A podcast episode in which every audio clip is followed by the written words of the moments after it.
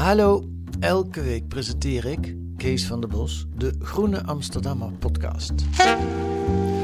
Het is een gesprek met een journalist die die week een spraakmakend artikel publiceert in De Groene. Waarom dit verhaal? Was het moeilijk om het te maken? Wat waren de uitdagingen? Wat brengt het ons? En wie is die journalist eigenlijk? Elke week een goed gesprek in de podcast van De Groene Amsterdammer.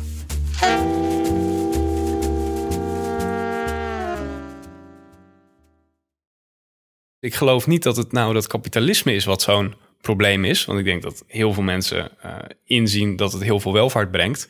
Maar ik denk dat ze niet willen dat het een ongrijpbaar iets wordt. Dit is Betrouwbare Bronnen met Jaap Jansen.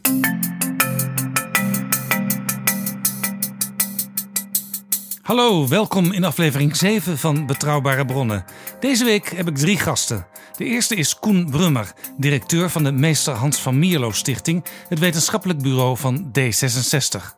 Met hem praat ik omdat D zesenzestig deze week een nieuwe fractieleider kreeg in de Tweede Kamer als opvolger van Alexander Pechtold, Rob Jetten. En Jetten vertelt nog niets over de koers die D zesenzestig onder zijn leiding gaat varen, behalve dan dat alle goede werken van Pechtold voortgezet zullen worden. Coen Brummer is een goede vriend van Jetten. Ze waren samen actief in de Jonge Democraten. En hij vindt dat D zesenzestig een nieuw speerpunt moet aanscherpen. Hij noemt het radicale kansengelijkheid voor iedereen, om zo de tweedeling in de samenleving te bestrijden. En hij sluit hiermee aan bij Jan Terlouw, die in Betrouwbare Bronnen aflevering één ervoor pleitte dat D zesenzestig zich radicaler, linkser gaat profileren. Dat kan lastig worden voor de regeringscoalitie. D zesenzestig heeft immers een regeerakkoord gesloten met V V D, C D A en ChristenUnie. Zo'n regeerakkoord is natuurlijk eigenlijk een beetje een gek ding. Je schrijft in een, in een bepaalde nou, zomer schrijf je op hoe, het, uh, hoe je het met elkaar gaat doen, waar je op in gaat zetten, waar je in gaat investeren. Uh, maar elke dag dat je zo'n stuk geschreven hebt, wordt dat natuurlijk een beetje minder actueel.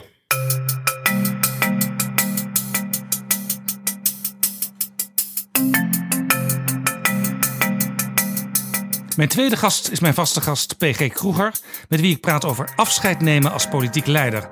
We bespreken twee historische voorbeelden, Jonkheer de Geer en Dries van Agt, die zijn buik vol had van de politiek. Uh, je ging ervan kotsen, als ik het zeggen mag zo. En uh, trouwens, als ik het niet mag zeggen, doe ik het ook. De laatste gast die ik verwelkom is Wimar Bolhuis, die deze week is gepromoveerd op een onderzoek naar de verschillen tussen de beloftes in verkiezingsprogramma's en wat er uiteindelijk in een regeerakkoord komt. Opvallend is dat elk regeerakkoord de belastingbetaler een slordige drie miljard euro meer kost dan hem in de verkiezingsprogramma's is voorgespiegeld. Ook blijkt dat de burger minder belastingkorting krijgt en de bedrijven juist meer. Uh, ik kan alleen maar concluderen dat je in verkiezingsprogramma's of in de regeerakkoord een soort herverdeling is van uh, beloftes aan burgers naar dat bedrijven meer krijgen, zonder dat dat leidt tot extra, tot extra economische groei, tot uh, lagere werkloosheid uh, dan beloofd werd in de verkiezingsprogramma's. Dus interessant, het is niet zo dat dat, ja. dat, dat, dat dat beter wordt. Dus ik snap de... De, de verdedigingslijn, of ik snap ook de assumptie die genoemd wordt. Dit is ook dat vestigingsklimaat waar Mark Precies. Rutte mee schermt. Hè? Hij zei bij die dividendbelasting, die nu heroverwogen wordt, die afschaffing. Uh, ja, dat is goed voor het vestigingsklimaat. Ja. Maar vervolgens kon hij eigenlijk niet onderliggende cijfers daarbij geven. Nee, dat is, dat, nou, dat is in die zin uh, biedt mijn, uh, mijn onderzoek daar dat uh, biedt hetzelfde verhaal, klopt.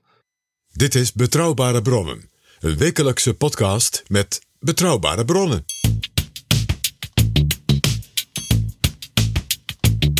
Voordat we echt beginnen heb ik een primeur voor Betrouwbare Bronnen. Onze eerste advertentie. Je begrijpt, advertenties zijn belangrijk, want die maken dat er inkomsten zijn en dan kan ik Betrouwbare Bronnen blijven maken. Elke week.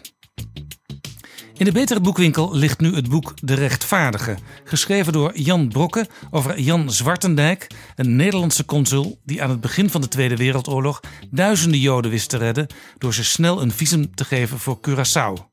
Bij dit boek is ook een vierdelige podcast gemaakt. In aflevering één vertelt Jan Brokke hoe hij het verhaal van Jan Zwartendijk op het spoor kwam. Het is leuk dat deze eerste advertentie over een boek van Jan Brokke gaat, want toen ik heel lang geleden in de journalistiek begon, was dat bij het weekblad Haagse Post, H P, en daar was Jan Brokke toen redacteur. Toen al één van de beste schrijvers van Nederland. Afijn, luister ook eens naar de podcast De Rechtvaardige en koop dat boek. De link naar de podcast en naar het boek vind je in de beschrijving van deze aflevering van Betrouwbare Bronnen.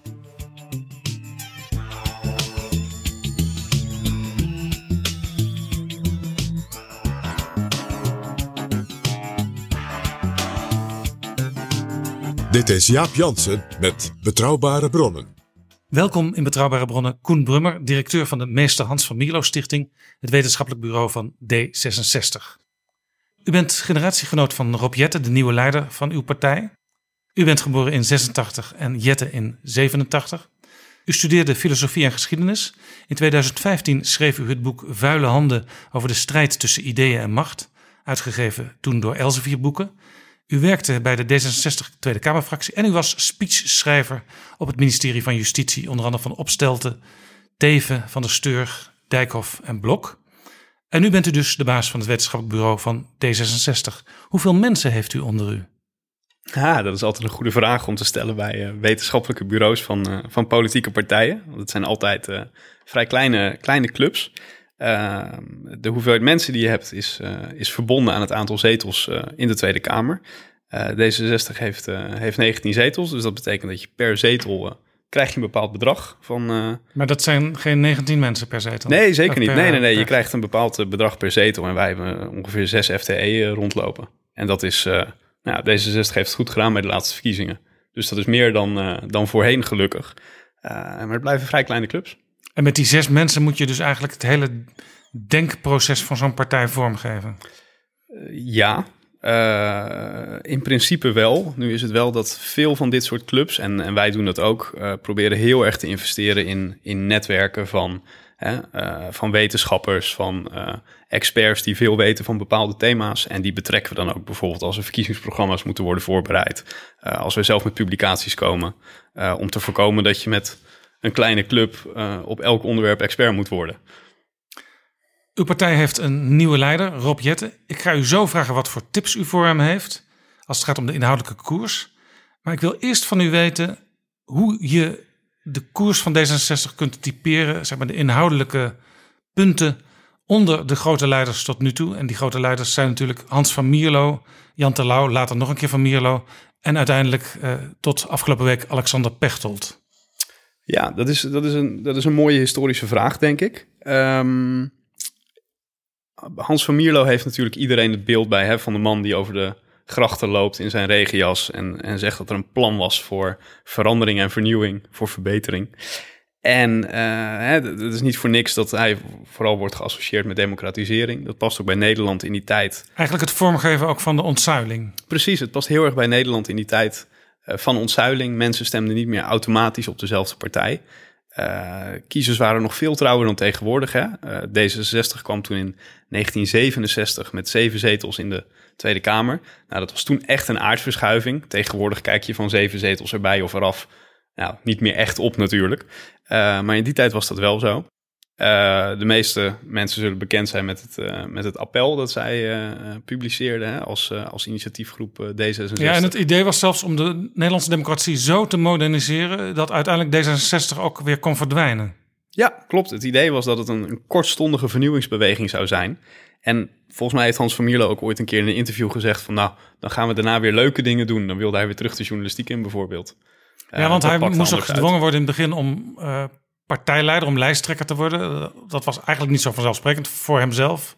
Straalde die uit? Nee, klopt. Uh, er zijn toen, uh, ik heb het niet heel scherp hoor, maar Hans Gruiters, uh, de oud-V V D-politicus, was natuurlijk ook iemand die, die in die kringen uh, verkeerde. En er zijn behoorlijk wat gesprekken gevoerd. Wie moet dat dan doen? Uh, maar iedereen keek, keek volgens mij vrijwel uh, als vanzelf naar Van Mierlo om het te doen. En hij was dus de man van de democratische vernieuwing. Maar daar kwam eigenlijk in de loop van de jaren weinig van terecht. Ja, ik denk dat dat wel, wel veilig is om te zeggen. Er zijn natuurlijk een heel aantal uh, hè, de, de, de zaken die later kroonjuwelen zijn gaan heten. Hè?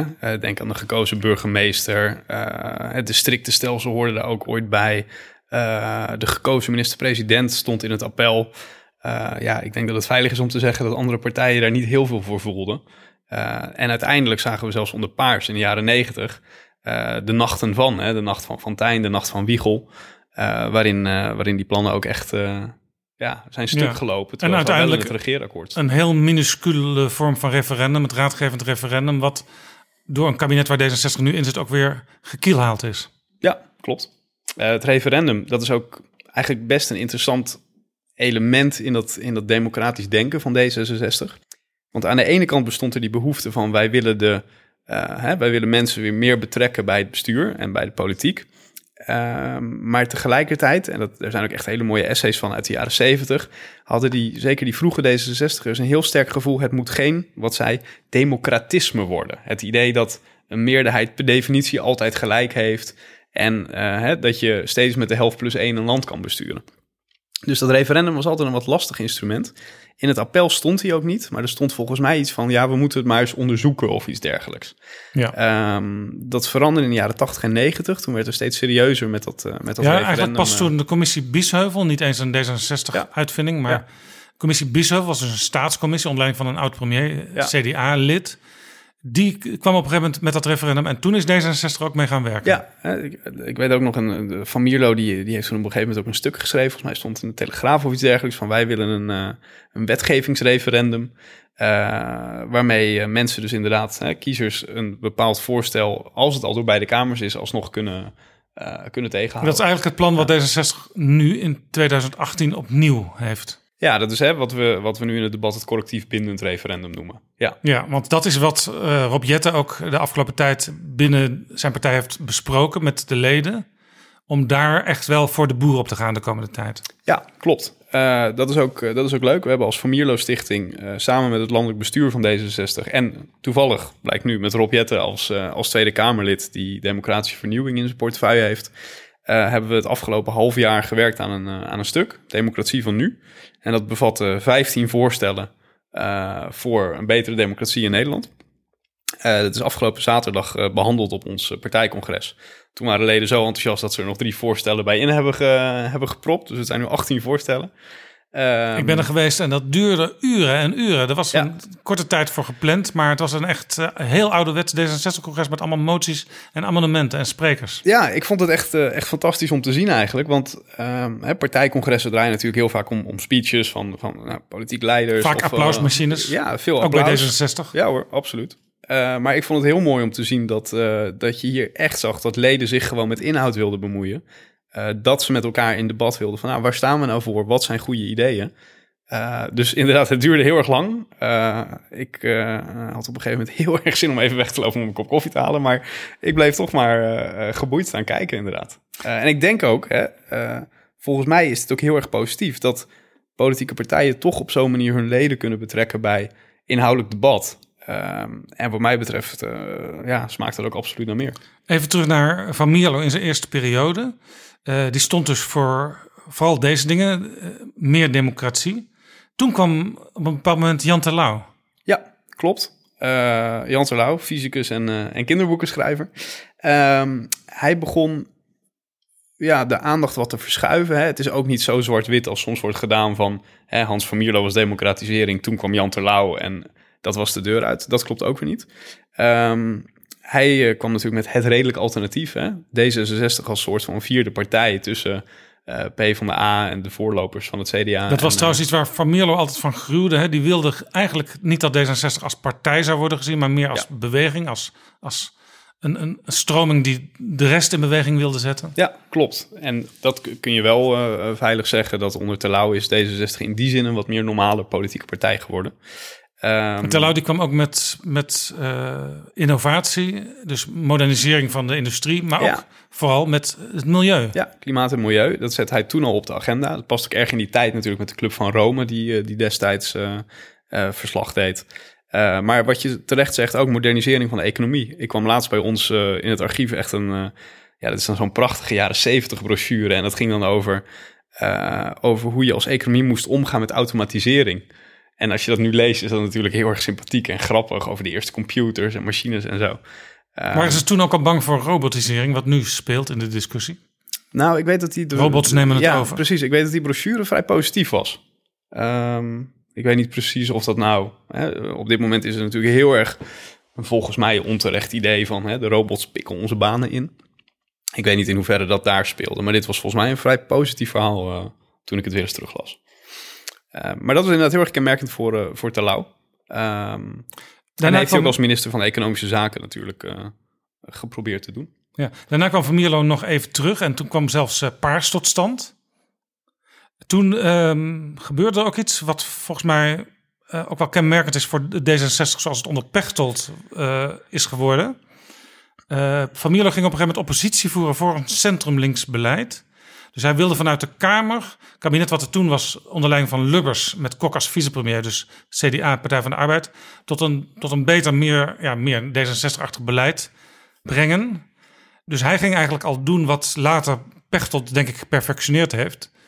Pechtold ging gewoon op een gegeven moment om tafel zitten met ministers van uh, hoe gaan we het anders doen? Ja, nee, dat zag je natuurlijk in, uh, dat was ook in de periode dat ik in de Kamer werkte. Hè. Volgens mij werkte ik er drie weken en toen kwam dat uh, befaamde uh, lenteakkoord. Met het C D A en GroenLinks uh, samen ja, en het ja, kabinet. Ja, uh, Rutte één was, uh, was gevallen. Uh, dat gebeurde op een zaterdag dat wij ook partijcongres hadden. Uh, waarbij allemaal mensen heel zenuwachtig toespraken moesten gaan herschrijven opeens. Want dit kwam wel erg onverwacht. Uh, en toen in de week erna kwam inderdaad Jan Kees de Jager, die bij ons over de gangen liep om, uh, eh, om, om toch steun voor dat hervormingspakket, uh, voor dat bezuinigingspakket. Met als grote trump voor Alexander Pechtold dat de gesprekken plaatsvonden in zijn fractiekamer. Ja, klopt. En het is ook heel leuk als je nu naar die fractiekamer gaat. Daarnaast hangt ook een hele mooie foto, groot ingelijst, um, waarop je hè, kan zien dat ze zeiden, nou mensen, we zijn eruit en dat alle journalisten binnenstromen. Onder, nog even onder Van Mierlo twee, zou ik maar zeggen. Dus de paarse periode. Ja. Toen is ook um, toch heel erg omarmd wat critici, zeg maar in de S P-hoek, het neoliberalisme noemen. Is een beetje een scheldwoord. Maar het idee was... Uh, ja, je vindt vrij weinig mensen die zichzelf neoliberaal noemen, valt mij altijd op. Ja. Ja. Maar het idee was uh, overheidsdiensten privatiseren, dus overbrengen naar de markt. Op een manier waarvan tegenwoordig door veel mensen gezegd wordt, ja, dat is allemaal te snel geweest en te rommelig. Want er ontstonden ook marktmonopolies uh, waar dus geen concurrentie kwam. En concurrentie heb je altijd nodig in het kapitalistisch systeem. Ja, ik denk dat wat toen in de jaren negentig heel goed is gedaan, is dat ze eigenlijk Nederland... Volgens mij was de Nederlandse samenleving namelijk verder dan de regels Uh, waarbinnen ze moest, moest opereren, zullen we maar zeggen. Uh, dus er zijn toen tal van uh, maatregelen doorgevoerd. Hè, of het nou gaat op het gebied van medische ethiek. Uh, denk aan het homohuwelijk. Uh, denk aan uh, hè, uh, zondagsopenstelling van winkels, verzin het maar. Uh, en dat was denk ik heel erg nodig. Uh, we moeten ook niet vergeten dat die privatiseringen in die tijd, Uh, zonder ze nu allemaal één voor één uh, af te lopen, Uh, natuurlijk wel een reden hadden, namelijk dat de, de, de dienstverlening, hè, naar patiënten bijvoorbeeld, of iedereen kent misschien wel het, uh, het befaamde voorbeeld van uh, je moest zes weken wachten om een, uh, om een telefoonaansluiting te krijgen. Uh, er was natuurlijk wel een reden om dat te gaan doen. Ja, nou is uh, telefoonaansluiting is toevallig ook wel, wordt ook wel algemeen beschouwd als de beste, best gelukte privatisering. Ja, ik bedoel, uh, volgens mij hebben wij allebei onbeperkt data, denk ik. Uh, ja, op zeker. Onze mobiele telefoon op dit moment.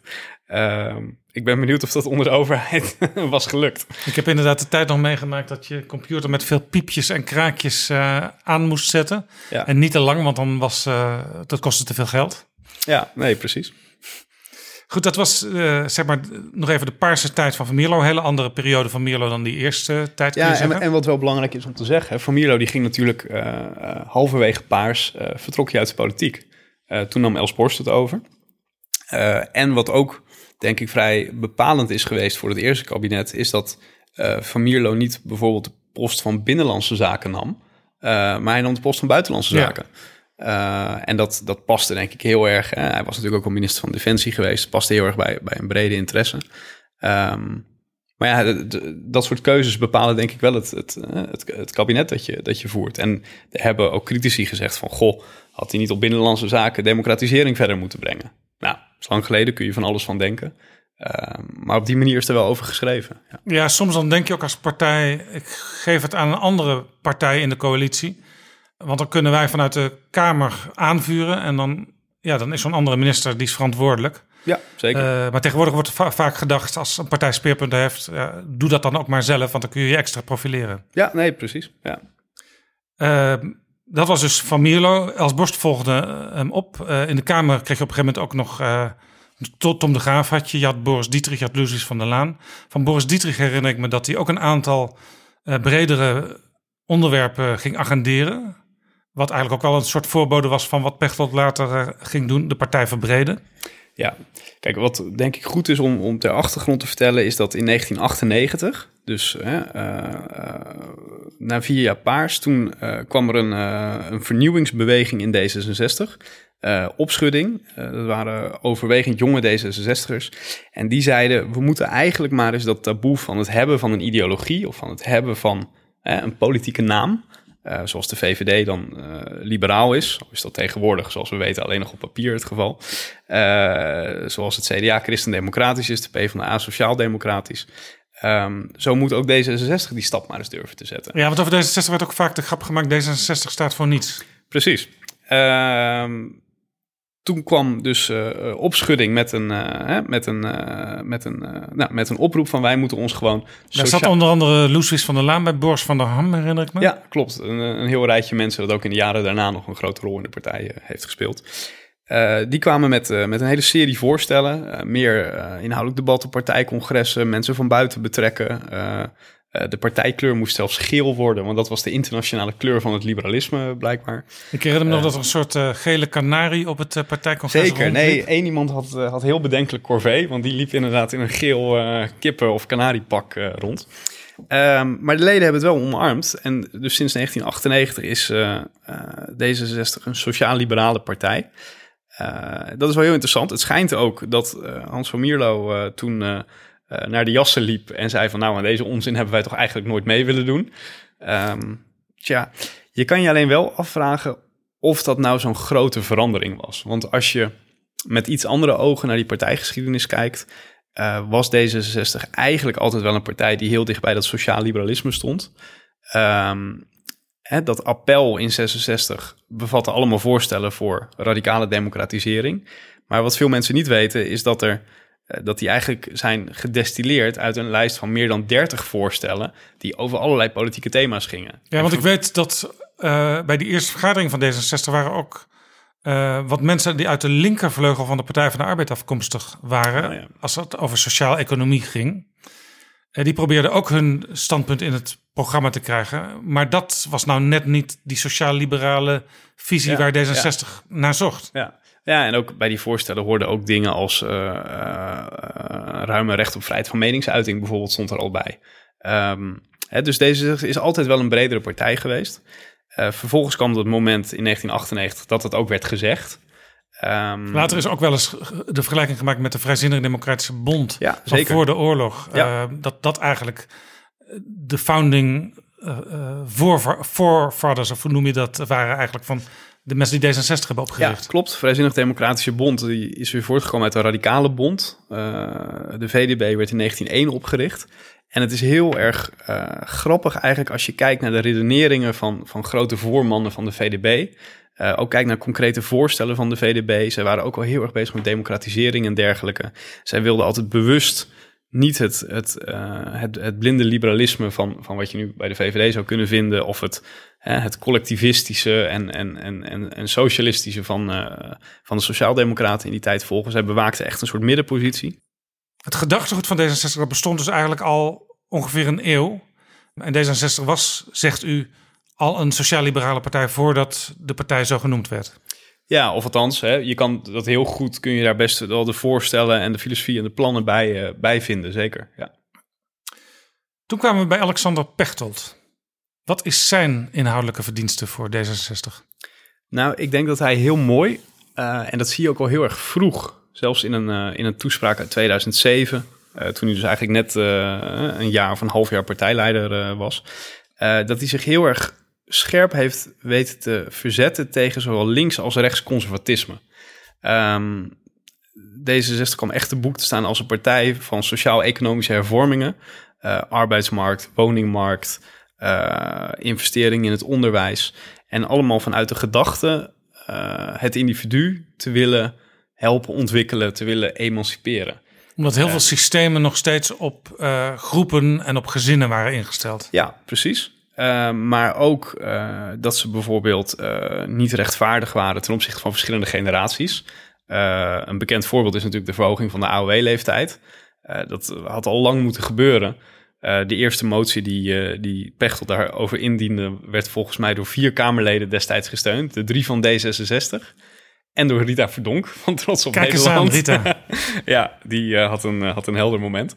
Maar dat was natuurlijk een enorme ja, uphill battle, om het zo maar te zeggen. Uh, om die... die tot op de dag van vandaag voortduurt, bijvoorbeeld als het gaat om het pensioenstelsel. Daar is uh, Wouter Koolmees, de minister van Sociale Zaken van D zesenzestig, mee bezig. In overleg met de Sociaal Economische Raad om daar een bestendig plan voor te maken. Ja, en daar wil D zesenzestig natuurlijk ook deze uitgangspunten in verwerken. Ja, en wat je bij bijna al dat soort hervormingen ziet, of het nou gaat om de hypotheekrenteaftrek, of het ontslagrecht uh, moderniseren, of zoals je terecht zegt, de pensioenen. Wat bijna al die thema's gemeen hebben, is dat ze uh, vastlopen op uh, gevestigde belangen. En uh, dat is denk ik waar uh, D zesenzestig onder Pechtold de afgelopen tien jaar heel consequent aan heeft gewerkt. Aan uh, toch een vrij radicale agenda om Uh, die Nederlandse verzorgingsstaat eigenlijk om te bouwen naar een meer toekomstbestendig uh, stelsel. En die agenda moet, er moeten nog wat laatste loodjes nu gerealiseerd worden, maar die agenda is bijna afgewerkt, zou je kunnen zeggen. Nou, dat weet ik niet. Je noemde net pensioenen al terecht. Um, ik denk dat, uh, dat we ook nog, gewoon nog niet genoeg doen op het gebied van onderwijs. Um, ik denk dat je nog een heel aantal thema's kan noemen die, uh, die bij die filosofie passen. Uh, ik denk als je nu kijkt naar studies van het Sociaal Cultureel Planbureau bijvoorbeeld, uh, over hè, de tegenstellingen die in Nederland worden ervaren, uh, het gebrek aan kansengelijkheid. Uh, je hebt natuurlijk nog steeds een soort, ja, Van Mierlo noemde dat al, een, een ondoordringbare en steeds hoger wordende muur uh, tussen uh, mensen die je, die je insiders zou kunnen noemen, hè? Uh, vaste banen, diploma's, uh, hypotheken of zelfs afbetaalde huizen. Uh, en mensen aan de andere kant die het in huurwoningen moeten doen, met weinig kansen zich verder te ontwikkelen, met uh, ja, hè, constructies waar ze als Z Z P'er in zitten. Terwijl ze maar is dit eigenlijk niet dan, willen. Als je kijkt naar wat voor mensen er uh, actief zijn in D zesenzestig en ook vaak erop stemmen, dat zijn vaak toch die mensen die wat meer aan de bovenkant zitten, met inderdaad meer perspectief, goed inkomen, hoge opleiding, uh, een vaste baan of als Z Z P'er, maar dan wel goed verdienende Z Z P'er. Um, Ja, dat is voor, volgens mij is het ten eerste, als je echt naar de, naar de feiten kijkt, valt dat nog wel mee. Hè? Ik bedoel, uh, uh, ik heb ze niet helemaal paraat, maar volgens mij is een vrij groot deel van onze stemmers is ook nog steeds uh, uh, uh, middelbaar opgeleid. Maar uh, in grote lijnen klopt het, uh, klopt het helemaal wat je zegt. Maar alleen, u zegt dus, alleen dat lijkt me een vrij slechte reden om vervolgens het niet na te jagen. Omdat, uh, nee, omdat nee dat is dan juist te, te prijzen dat je dan juist naar uh, de, het grote geheel van de samenleving kijkt en ziet dat er enorme verschillen zijn en dat sommige groepen nauwelijks nog met elkaar in communicatie Zeker, zijn. Ja, en er, er zijn ook natuurlijk uh, uh, redenen voor aan te dragen. Uh, maar het is wel vrij typerend dat je dus één groep mensen hebt die in globalisering, uh, flexibilisering, digitalisering uh, vooral kansen ziet. Uh, en een andere groep mensen die daar juist een bedreiging in ziet. Dit is dus eigenlijk waar Pechtold al mee bezig was, maar wat nog niet af is. Is het ook zo dat langzamerhand nu een beetje doordringt tot de samenleving en tot de beleidsmakers, maar ook tot de partijen en in dit geval D zesenzestig, uh, dat er een aantal negatieve gevolgen zijn van de moderniseringen die we de laatste twintig, dertig jaar hebben doorgemaakt? Ja, met dat... de globalisering als grote overkoepeling. Ja, ik, ik vond, uh, er stond een paar weken geleden een heel interessant essay in The Economist over uh, het liberalisme anno nu. Ja, The Economist was uh, honderdvijfenzeventig jaar, dat vierden ze. En dan hadden ze een enorm verhaal over hoe het liberalisme, uh, een beetje het D zesenzestig-achtige liberalisme, op een aantal punten was vastgelopen.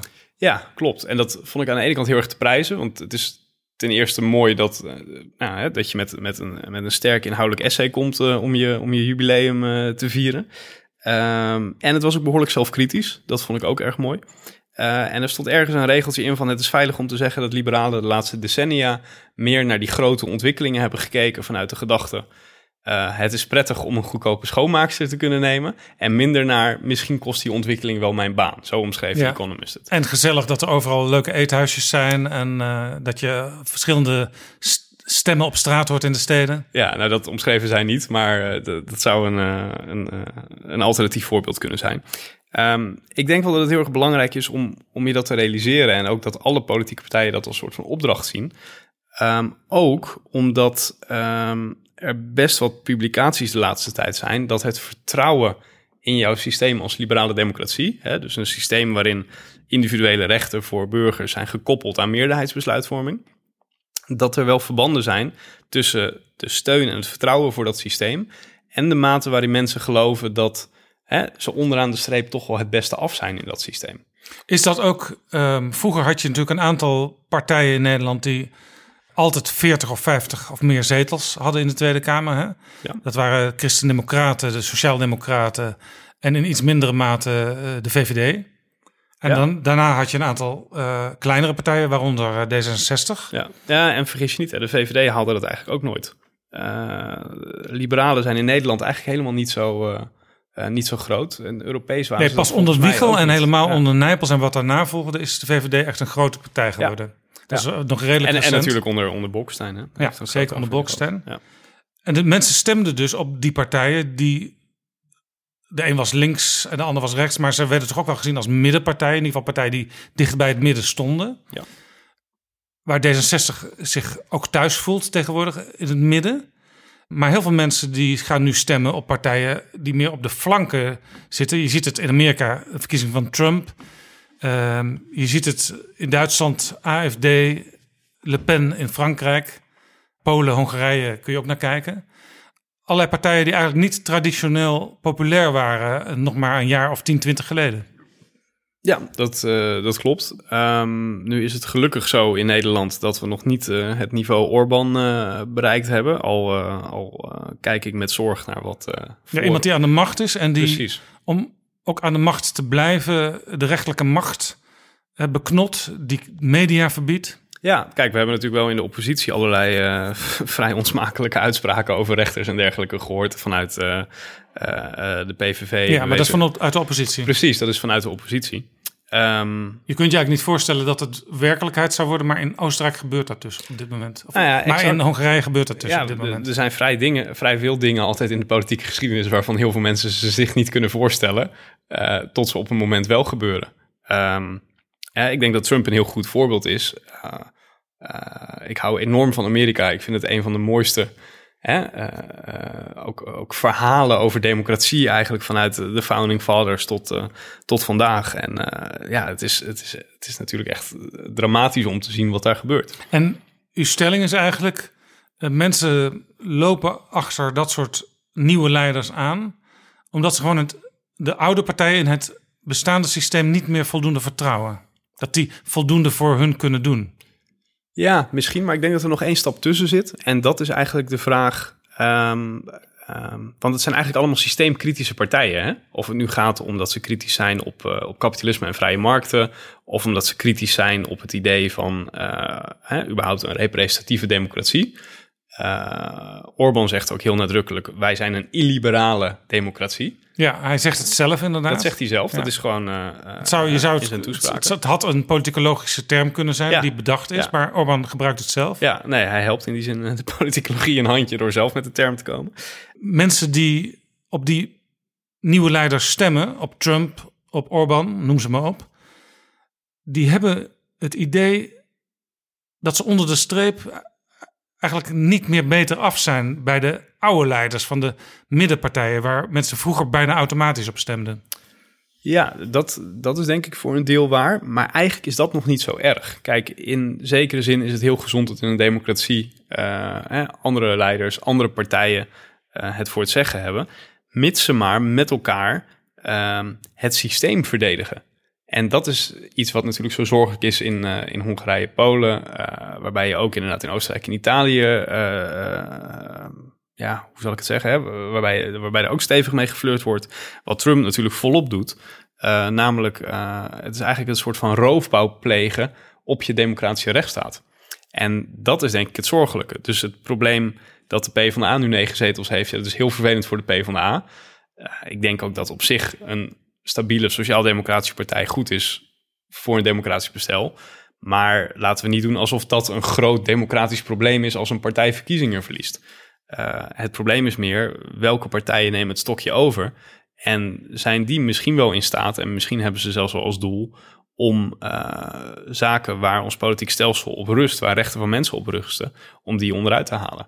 En dat zie je inderdaad in het, in het buitenland wel degelijk gebeuren. Ja, en zeker ook als partijen uh, groepen, vaak migranten, wegzetten in de zin van, jij hoort hier eigenlijk niet. Ja, en niet eens migranten, maar ook natuurlijk nakomelingen van migranten. Ja. Die hier geboren zijn en uh, een paspoort hebben en dergelijke. Ja, absoluut. Nou is Pechtold afgelopen week het politieke bos ingegaan. Rob Jetten is de nieuwe leider van D zesenzestig. Het politieke bos van Wageningen. Ja. En um, als je nou kijkt, Pechtold heeft een aantal dingen neergezet. Waar moet, we hadden het er misschien al een beetje over, maar waar moet Rob Jetten nu uh, nog extra mee aan de slag? Hij is natuurlijk zelf ook een man, behalve van democratisering van het klimaat. Dat zijn zijn twee punten van de afgelopen tijd. Ja, nou kijk, het is natuurlijk heel goed dat je een politiek leider hebt die uh, klimaat en, en, en energie als belangrijke thema's heeft. Want dat zijn natuurlijk hele grote opgaven uh, waar we niet in Nederland, maar internationaal voor staan. Um, ik denk ook dat bij veel mensen het geduld over eh, de aanpak van het klimaatprobleem best een beetje begint op te raken. Uh, ze zeiden altijd met, met klimaat en milieu win je geen verkiezingen. Uh, ik vraag me af of dat nog steeds zo is. Uh, nou, Buma denkt dat het allemaal een groot probleem wordt. Want hij zegt, ja, straks uh, de wat rijkere mensen die kunnen makkelijk een Tesla kopen. Maar als je in je kleine kar- karretje nog een paar jaar wil blijven rijden, dan word je op een gegeven moment van de straat gehaald.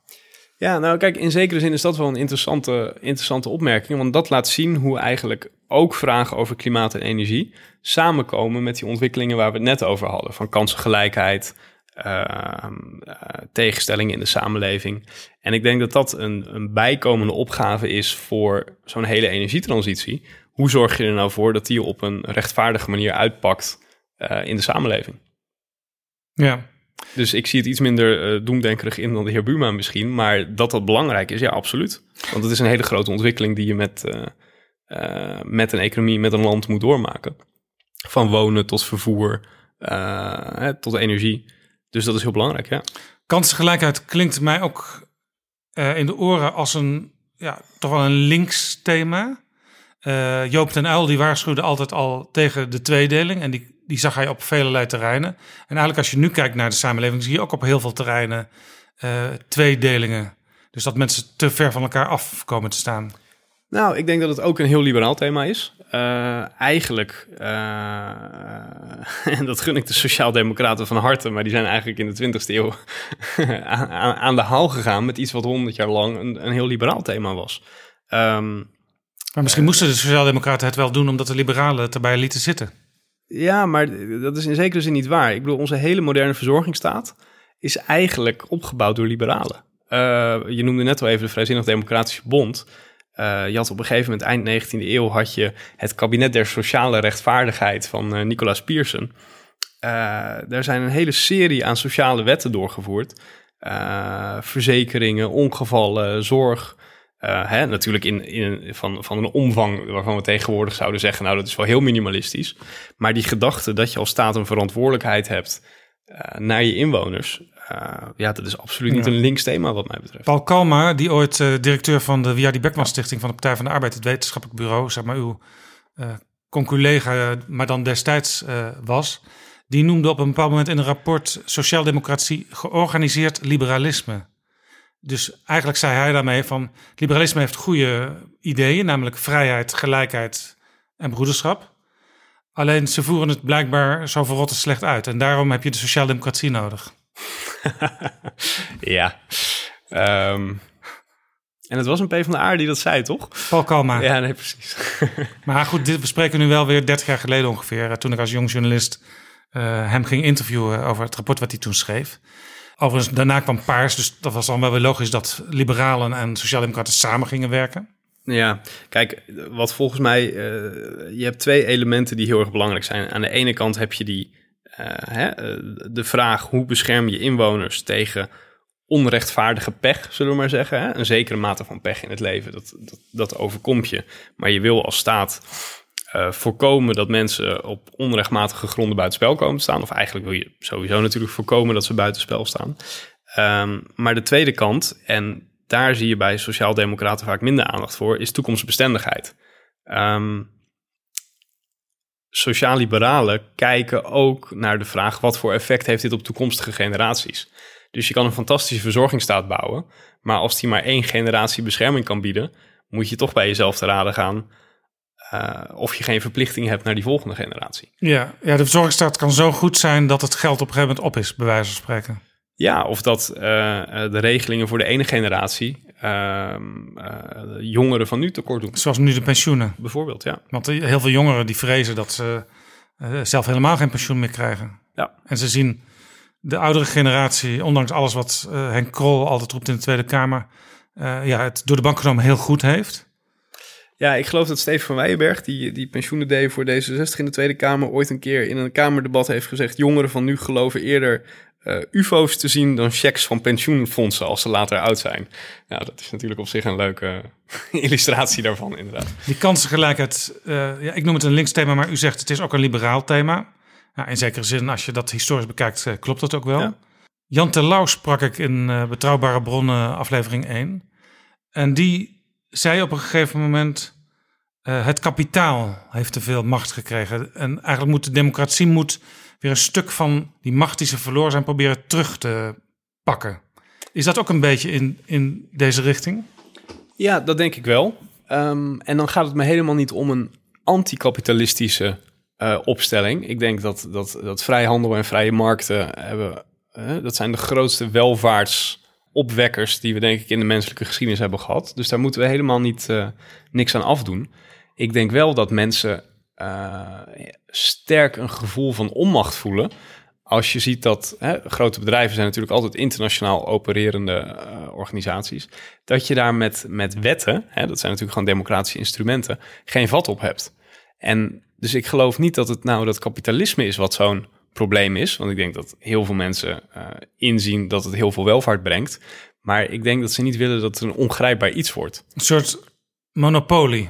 Ja, een monopolie. Um, je ziet het natuurlijk ook heel erg in de discussie over big tech. Hè? Dat uh, uh, Alphabet, Google, waar Google Facebook bij hoort, Facebook, dat er een soort ongrijpbare uh, machines aan het worden zijn. En ik denk dat dat heel veel ongemak met zich meebrengt.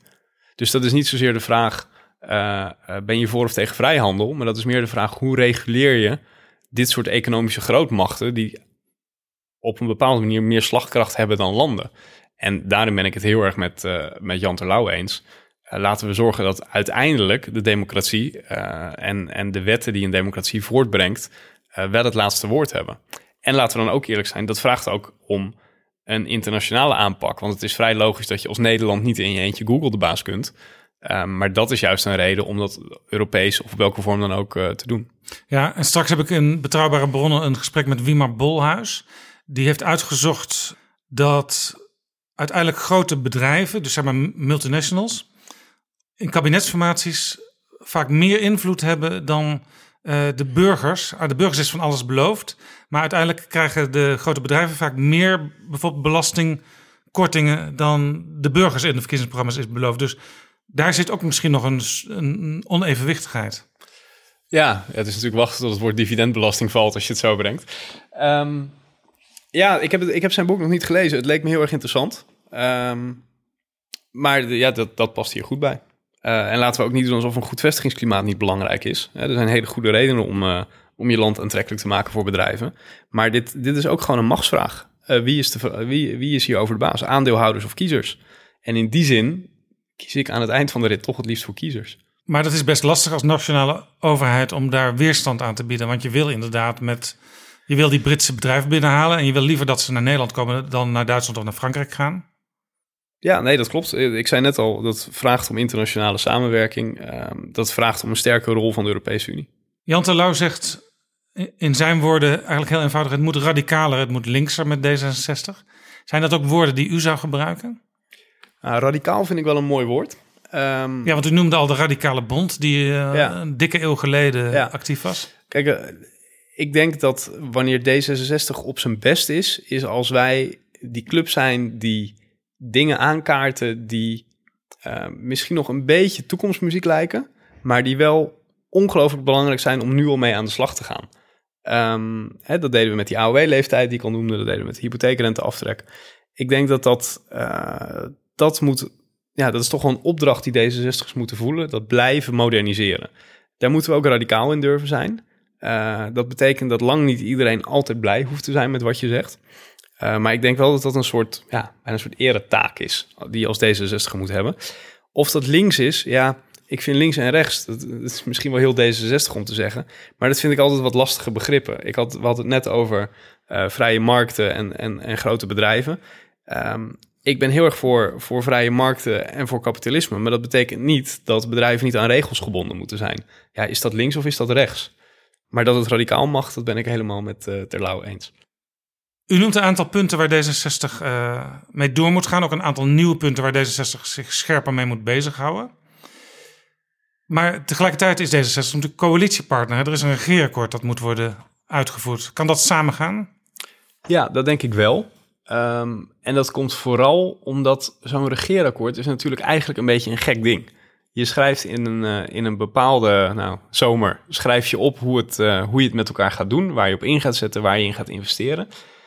Uh, maar elke dag dat je zo'n stuk geschreven hebt, wordt dat natuurlijk een beetje minder actueel. Uh, dat is helemaal niet om kinderachtig te doen, maar ja, de wereld verandert. Je hebt internationale ontwikkelingen, economieën veranderen, uh, geopolitieke situaties doen zich voor. Uh, dus de gedachte dat een regeerakkoord vier jaar lang een soort routekaart is door, hè, door, door de politieke jungle, die is natuurlijk niet heel realistisch. En dat weten heel veel mensen uh, en heel veel politici zelf ook wel. Dus volgens mij moet je twee dingen doen. Je moet je constructief en betrouwbaar gewoon opstellen richting de coalitie. Je moet gewoon het regeerakkoord uitvoeren. Maar vervolgens bij het aankaarten van nieuwe ontwikkelingen, nieuwe problemen, dan moet je denk ik die echte D zesenzestig-taak van moderniseren, vooruitkijken, aanjagen, uh, moet je die op je nemen. Uh, en elke dag dat het regeerakkoord een dagje ouder wordt, uh, wordt die taak belangrijker. D zesenzestig gaat dus wat u betreft aan de slag met nieuwe ideeën. Sommige ideeën die D zesenzestig al had, maar die nog actueler uh, worden gemaakt door de ontwikkelingen.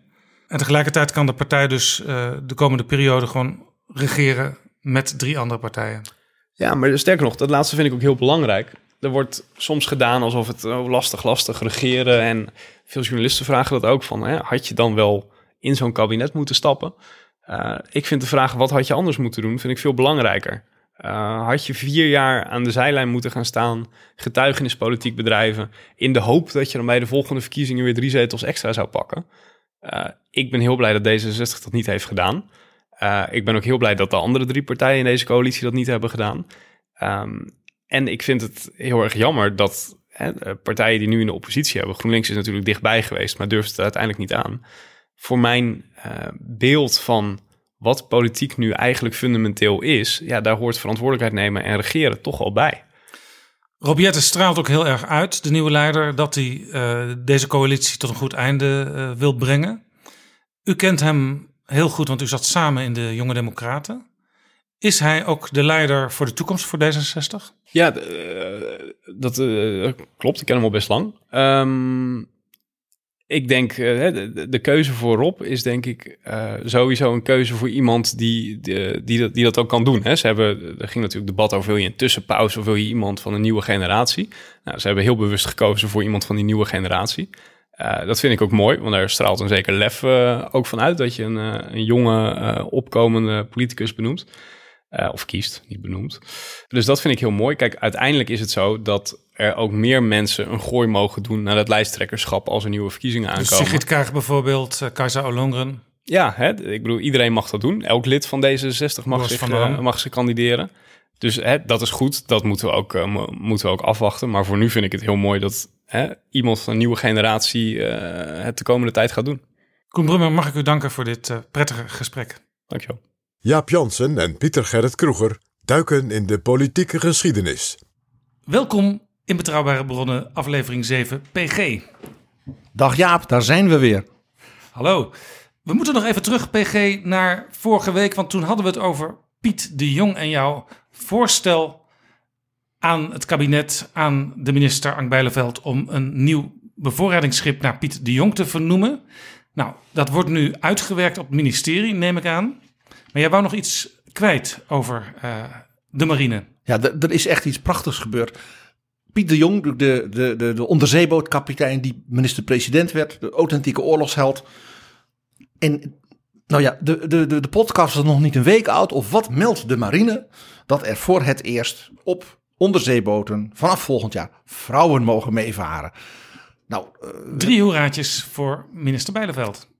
Absoluut. En uh, dat is natuurlijk zeer vermakelijk. Want het was dus het enige nog volledig masculine deel van onze krijgsmacht en van de marine. Uh, en, en, en ja, waarom niet, hè? Nou ja, er werd vroeger altijd gezegd, was natuurlijk het smoesje, dat die gangetjes zijn zo klein in zo'n, op zo'n schip, dat je elkaar wel moet aanraken bij het passeren. Uh, ik las hedenochtend de Telegraaf ook van een groepsoudste, want dat schijnen ze daar te hebben. Dat klinkt als een soort, soort, soort jeugdherberg, maar goed. Dat het schuurt. Niet iedereen zal even enthousiast zijn. En dat ze dus speciale omkleedcabines dus moeten gaan doen. En dat dan in de, de, de, wat het, de douches in die onderzeeboot, dat daar dan geen gordijntjes meer mogen, maar muurtjes. Jawel, het is toch wat, het is toch wat. Het, zal, het is dus nu een eerste stap. Uh, Bijleveld gaat officieel onderzoeken en kijken hoe dat dan uitpakt. Maar ik kan me niet voorstellen dat het daarna nog teruggedraaid wordt. Dit is gewoon weer een stap op weg naar uh, een normaliteit in de militaire wereld. Gewoon overal mannen, vrouwen of mensen die zich anders noemen, moeten overal kunnen werken en actief kunnen zijn. Zoals ook vrouwen minister van Defensie kunnen zijn. En zoals bijvoorbeeld in de jaren vijftig en zestig... de straaljager Hanni hadden. De A R P-kamerlid Hanni van Leeuwen, onlangs overleden. Die, die geen F zestien uh, laat ik zeggen, kon, kon zien vliegen zonder dat zij... die moet Nederland ook hebben. En straaljager Hanni was een term bedacht door communistenleider Marcus Bakker. En net als mevrouw Thatcher heeft ze die onmiddellijk, hè, die de Iron Lady werd genoemd door het Kremlin, die, die naam onmiddellijk als koosnaam en als eretitel voor zichzelf. En Marcus Bakker had wel humor, die begreep dat hij dus verslagen was in dit opzicht door Hanni van Leeuwen, doordat ze zei van, oh, maar dat vind ik zo'n enorme eretitel. Dus zij introduceert zichzelf dolgraag als straaljager Hanni. We gaan het hebben deze week over iets anders, want er is eigenlijk een voor de hand liggend onderwerp deze week. Uh, Alexander Pechtold heeft afscheid genomen als politiek leider van D zesenzestig na twaalf en een half jaar. Dus het leek mij wel eens aardig om te praten over politieke leiders en de manier waarop ze vertrekken. Ja, het afscheid van Pechtold, ik begreep, niemand wist het. Maar was jij niet een van de journalisten die bij de uitgang van het congres de speech die hij hield met foto's uit zijn leven cadeau kreeg? Ja, dat was dus al in uh, nou, duizendvoud gedrukt. Waarschijnlijk een aantal dagen voor het congres. En dat betekent dus dat mensen dat al langer moesten weten. Want ja, ze hebben zo'n boekje in elkaar moeten draaien. En aan die speech kon dus in die dagen voor het congres niks meer veranderd worden. Ik vroeg op een gegeven moment aan een van de mensen uit de top van D zesenzestig op dat congres: waar is Alexander toch? Want ik zie hem bijna niet. Ik heb hem een paar keer langs zien lopen. Ik dacht, die man zit nog te zweten op zijn tekst. Dat deed Van Mierlo vroeger altijd. Dan zat hij ergens achter in een hokje tussen dozen en kratten. Uh, leeg flesjes, zat hij nog aan zijn speech te werken. Dat dacht die Aad dus. Nuis hem had geleverd, dus dan moest hij ook nog het handschrift van Nuis uh, zien te lezen. Ja, dus dat beeld had ik voor me, maar niets was minder waar, want uh, al dagen en zelfs uh, al maanden, ongeveer een half jaar, was bekend in een hele kleine kring dat Pechtold er van tussen zou gaan. En Thijs Boer van Vrij Nederland wist dat natuurlijk ook, want die heeft nog een mooi interview met hem gemaakt waarvoor drie lange sessies uh, geweest zijn. Kortom, het was een beetje geënsceneerd. Maar goed, uh, ik, ik ben eigenlijk bij, als het gaat om dat soort dingen, uh, altijd erg mild voor uh, politieke leiders. Want je doet het bij je afscheid eigenlijk nooit goed. Nee, en ik denk ook, mag ik even kanttekening maken, dat wat je altijd hoort als iemand tussentijds uit de Tweede Kamer gaat, schande, kiezersbedrog, dat dat bij een leider die in dit geval twaalf en een half jaar daar gestaan heeft, geldt dat niet. Zo iemand mag zijn eigen moment kiezen. Absoluut. Uh, zeker als zo iemand ook zegt, uh, ik heb misschien toch uh, dat, nou, het leiderschap nu, nou, zet de pep misschien niet meer. Of de inspiratie die een beetje, ik, ik merk dat ik een beetje op de, op, de, op de automatische piloot bezig ben. Dat is, als je die zelfkritiek ook kunt hebben als leider. Dat is eerder te prijzen dan te misprijzen. Ja, helemaal eens. Maar goed, er zijn natuurlijk meer uh, markante afscheidsmomenten geweest van, van andere politici. Ja, dat is de, ik heb voor mezelf een lijstje gemaakt voor, voor, voor, voor de luisteraars van de podcast. Heb je criterium criteria opgesteld? Ja, wat, ik, zijn, wat zijn de criteria? Ik heb er één, de, de aller, aller, aller ergste manier waarop iemand ooit afscheid genomen heeft. Zullen we daarmee beginnen? Zullen we daarmee beginnen? Dat was Jonkheer de Geer, de minister-president van Nederland, uit een van de voorgangerspartijen van het C D A, de C H U. Christelijk Historische Unie. Unie. En Jonkheer de Geer die ging dus naar Londen toen Wilhelmina ook naar Londen ging. Ja, in de meidagen. En in de loop van uh, de zomer... veertien augustus negentien veertig meldt hij het kabinet en de koningin dat hij op vakantie ging naar Zwitserland. Want het was toch wel erg vermoeiend allemaal, die oorlog. Op dat moment was het, moet je nagaan, was het de Battle of Britain. Met ja, die, al die Spitfires die, die, die, die, die Duitse bommenwerpers moesten tegenhouden. Is in volle gang. En het was dus helemaal niet duidelijk of de Engelsen überhaupt het najaar als vrij land nog zouden overleven. Voor hetzelfde geld zou de Geer in Zwitserland uh, blijven steken. Ja, en Zwitserland was neutraal. En ja, dat hij graag met zijn familie uit Den Haag, want dat was het, in Voorburg, dat hij daar wil in de zomer dan lekker aan het Lac Léman of bij, bij, in Luzern een beetje wilde winkelen. Ja, dat was allemaal natuurlijk wel mooi en aardig. Maar je bent de minister-president van een land dat bezet is en dat in oorlog is. En nou ja, mensen als Piet de Jong op hun onderzeeboot hun leven aan het wagen waren. En het lijkt mij ook dat je een beetje in de gaten moet houden als minister-president wat Wilhelmina allemaal via Radio Oranje naar het vasteland uh, overbrengt. Dat, dat was toen net aan het beginnen. Dat überhaupt het organiseren van hoe maken we ons, hè, met Radio Oranje en dat we de mensen in Nederland nou ja, blijven bereiken en dat soort dingen. Nou, uh, koningin Wilhelmina was, uh, ik zal het maar zeggen, not amused.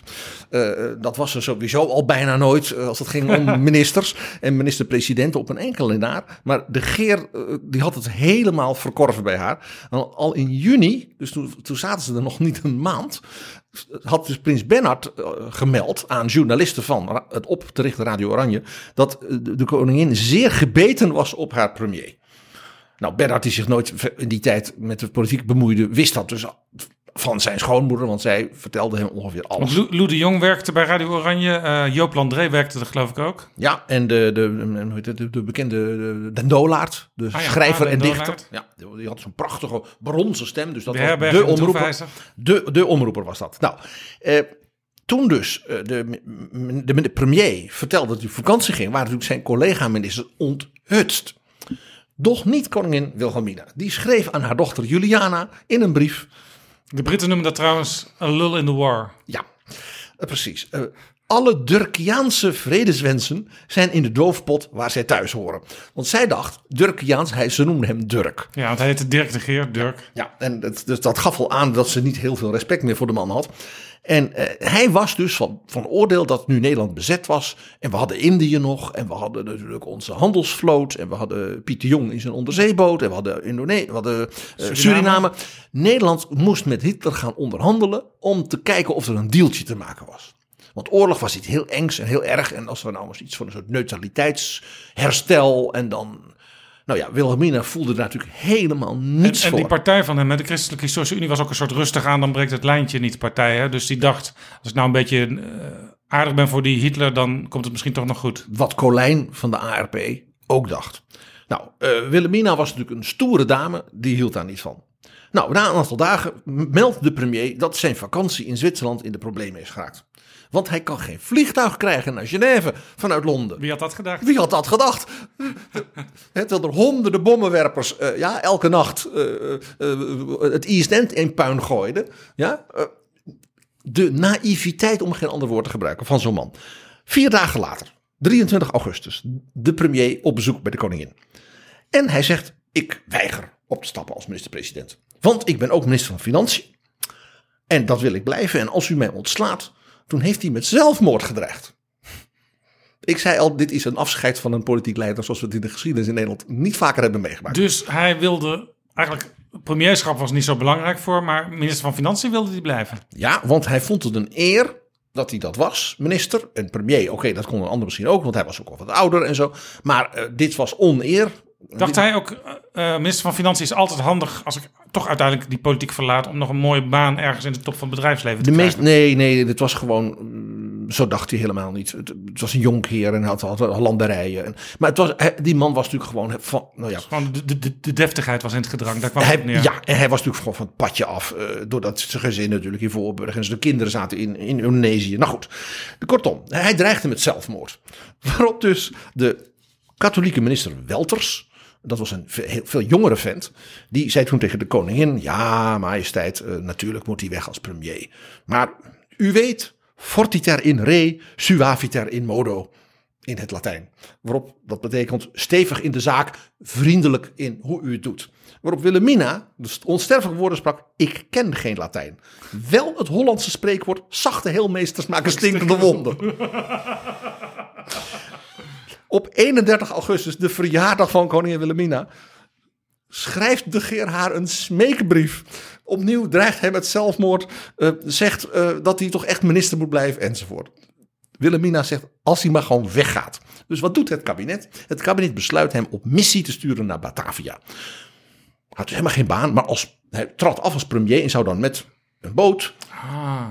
naar Indonesië, want daar woonden een aantal van zijn kinderen. Dus hij, hij moest sowieso aftreden dan? En dan zou die vier, vijf, zes maanden weg zijn en hoor je niks meer van hem. Precies. Wat doet hij? Hij vertrekt naar, met een boot naar Lissabon, want dat was neutraal Portugal en Engels Uh, gezind. Ja. In Lissabon stapt hij uit en meldt zich bij het Nederlands consulaat. Ja, wat logisch is, want je bent premier, of althans dat was je, en je gaat naar de eerste Nederlandse plek in den vreemde. En meldt aan dat consulaat dat hij de trein naar Den Haag wilde nemen, want hij ging terug naar zijn kinderen. En hij... of zij dat wilde regelen met Seyss-Inquart, met de Duitse bezetter. Ongelooflijk. En de Duitse bezetter heeft in februari negentien eenenveertig gezegd: die man is uh, tweeënzeventig, natuurlijk, wij zijn mild. Ik bedoel, een triomf natuurlijk voor de nazi's. Wilhelmina was des duivels. Ik citeer uit haar brieven aan Juliana. Idioot die hij is. De lijmer, de krammer. De man die vindt dat er maar vrede gesloten moet worden. Ze ging in die brieven helemaal los op de premier. Gelukkig had ze dus zijn opvolger al zelf bedacht. En dat was natuurlijk Sjoerd Gerbrandy. Ja. De man met de meest fantastische walrussnor uit de Pieter Nederlandse politiek. Sjoerd Gerbrandy. Een schitterende biografie. Ook over hem een, een tijd geleden verschenen. Iedereen moet, moet die lezen. Maar nog even over de Geer. Die was dus op dat consulaat in Portugal. Gingen die mensen uitvoeren wat hij vroeg? Of gingen ze ja. toch eventjes naar Londen bellen? Van ja, wat moeten we doen? Na, natuurlijk wist de geheime dienst dit onmiddellijk. Ja, ze konden hem moeilijk ontvoeren en terugbrengen naar Londen. Ik bedoel, het is, dit is echt in de Nederlandse geschiedenis niet... Het is een ongehoord verhaal. En Wilhelmina, die heeft dus gezegd: als u dit doet, dus op vakantie gaan naar Zwitserland, dan, dan, dan zwaait er wat. En toen heeft ze gezegd: na de oorlog, na de overwinning... Let op, we hebben het over augustus ja, negentien veertig. Ja. Na de overwinning, want Wilhelmina was natuurlijk echt diep overtuigd dat God uh, Nederland en Oranje zou redden. Uiteraard. God, Nederland, Oranje. Dat was, dat was natuurlijk ook een geweldig element in haar karakter. Ze was onmogelijk. Hè, mijn Russisch bloed, zal ze dan zijn. Maar op zo'n moment was die vrouw... Kijk, stel je voor dat je toen een wat half-half zacht type had gehad. Nee, zij had een soort stoerheid die onmogelijk was. Maar op zo'n moment natuurlijk geweldig. En Gerbrandy had dus, heeft vijf jaar lang als premier met haar veel te stellen gehad. Maar hij zei, ja... Ze was natuurlijk op haar manier wel... Dat onverzettelijke was... Dat inspireerde een heleboel mensen. Dus, dus in die brieven aan Juliana... Die toch echt eens uitgegeven moeten worden... Gewoon in, in, in, in, een, in een dik boek. Want waar zijn die brieven nu? Die liggen in het archief. Nou, uh, in, het, in het Koninklijk Huisarchief. Ja, dus ze heeft dus gezegd dat hij dus... Na de bevrijding vervolgd zou worden... Wegens hulp aan de vijand. De, de, de, de, de majesteit zet zich tegen haar minister-president... Ja. In Londen... Ik ga u voor de rechter slepen... Ja, wegens collaboratie. Ja. In negentien tweeënveertig zat hij dus in Nederland. Uh, de Duitse troepen waren inmiddels uh, gestrand voor Moskou. En hadden de Duitsers nog uh, uh, uh, een groot... groot stonden de kranten vol van de terugkeer van de Geer? Dat, dat, dat laatste weet ik niet, als ik heel eerlijk ben. Ik Wat ik wel weet is dat... er toen al foto's waren, ja, maar dat was op de voorpagina zetten. Het was, het was natuurlijk een sensatie. Uh, het tweede is, hij heeft dus in negentien tweeënveertig nog een brochure geschreven over hoe je met Duitsland zou kunnen bemiddelen en dat Nederland al gered kon worden. En hij heeft het ontwerp van die brochure via een geheime uh, tussenman, zeg maar in Lissabon, naar Wilhelmina gestuurd wat ze daarvan vond dat hij dat zou publiceren. Die man was echt van het padje, echt van lotje getikt. Volkomen naïef, om geen ander woorden. Wilhelmina was natuurlijk des duivels opnieuw. Want al haar woede en haar hè, Russisch bloed, dat speelde natuurlijk weer op. Nou, uh, wat is er gebeurd in negentien vijfenveertig? Hij is dus opgepakt. En toen is hij veroordeeld tot een jaar gevangenisstraf wegens uh, landverraad en hulp aan de vijand. Ja, de minister-president van dit land is dus tot een jaar gevangenisstraf veroordeeld voor landverraad. En waar moest hij toen uh, naartoe? Naar het Oranje Hotel? Nee, dat hebben ze niet gedaan. Hij was zo oud inmiddels en een beetje gaga. Althans, dat dacht men. Dat hij uh, dus, uh, nou ja, ik zal maar zeggen huisarrest. Het was al erg genoeg. Ja. Vervolgens heeft hij dus tot negentien zestig, toen hij is dus heel erg oud geworden, heeft hij tegen iedereen die het maar wilde weten lopen klagen dat hij zo slecht was behandeld en dat het Wilhelmina persoonlijk was die hem en al zijn onderscheiding had afgenomen en de titel minister van staat. Hem was groot, groot onrecht gedaan. En al die tijd leefde Wilhelmina ook nog, dus zij hoorde dan af en toe het geklaag tot je, haar komen. Je kunt je voorstellen dat koningin Wilhelmina, die kreeg een sik van die man. Maar ze, ze heeft dus haar voorspelde wraak ook volgenomen. Want zo was ze natuurlijk ook. Ze was niet, ze was bruut in die dingen.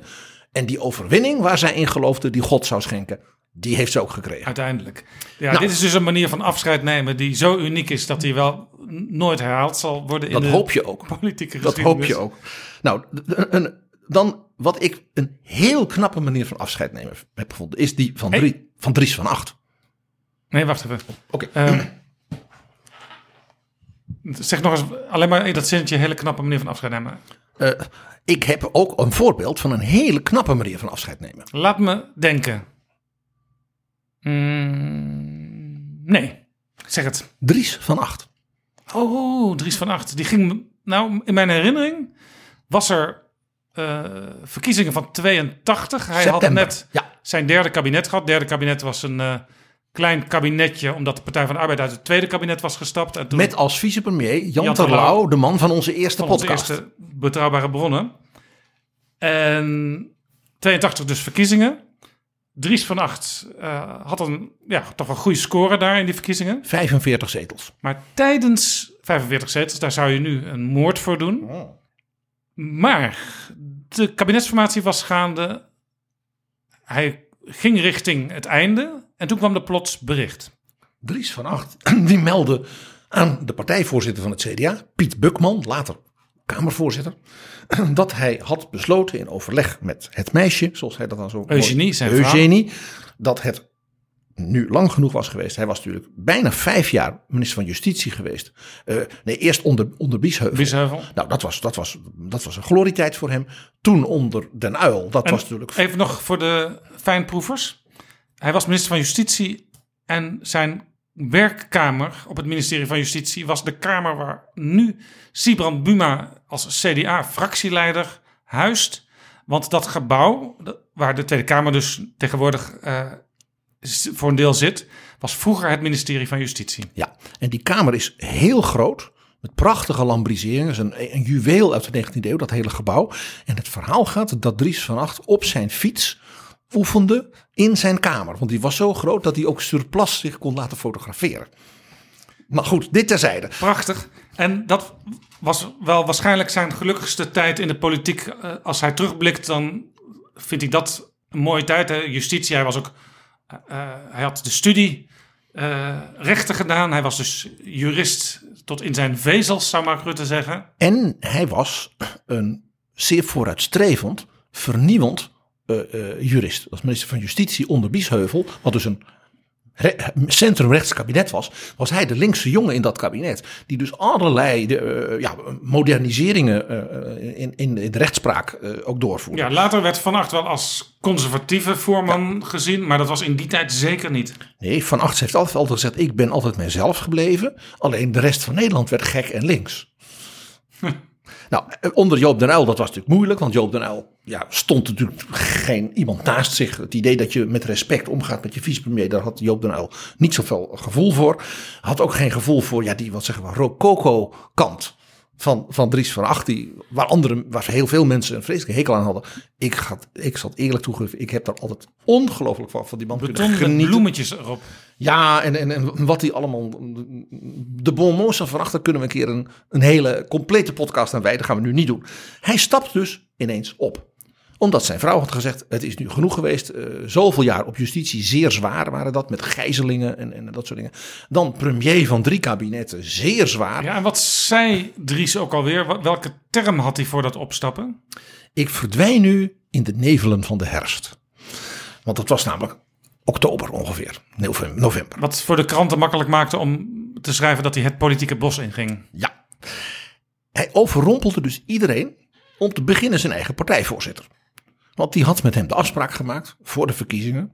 Je bent lijsttrekker, dan moet je het ook doen. Dan moet je ook premier worden. En als jij zeg maar na twee jaar het zou overdragen aan een ander... Dan begrijp ik het. Dan begrijp ik dat, maar nu de kiezer en de partij verwacht dat van je. Piet Bukman die, die schrok zich dus een hoedje.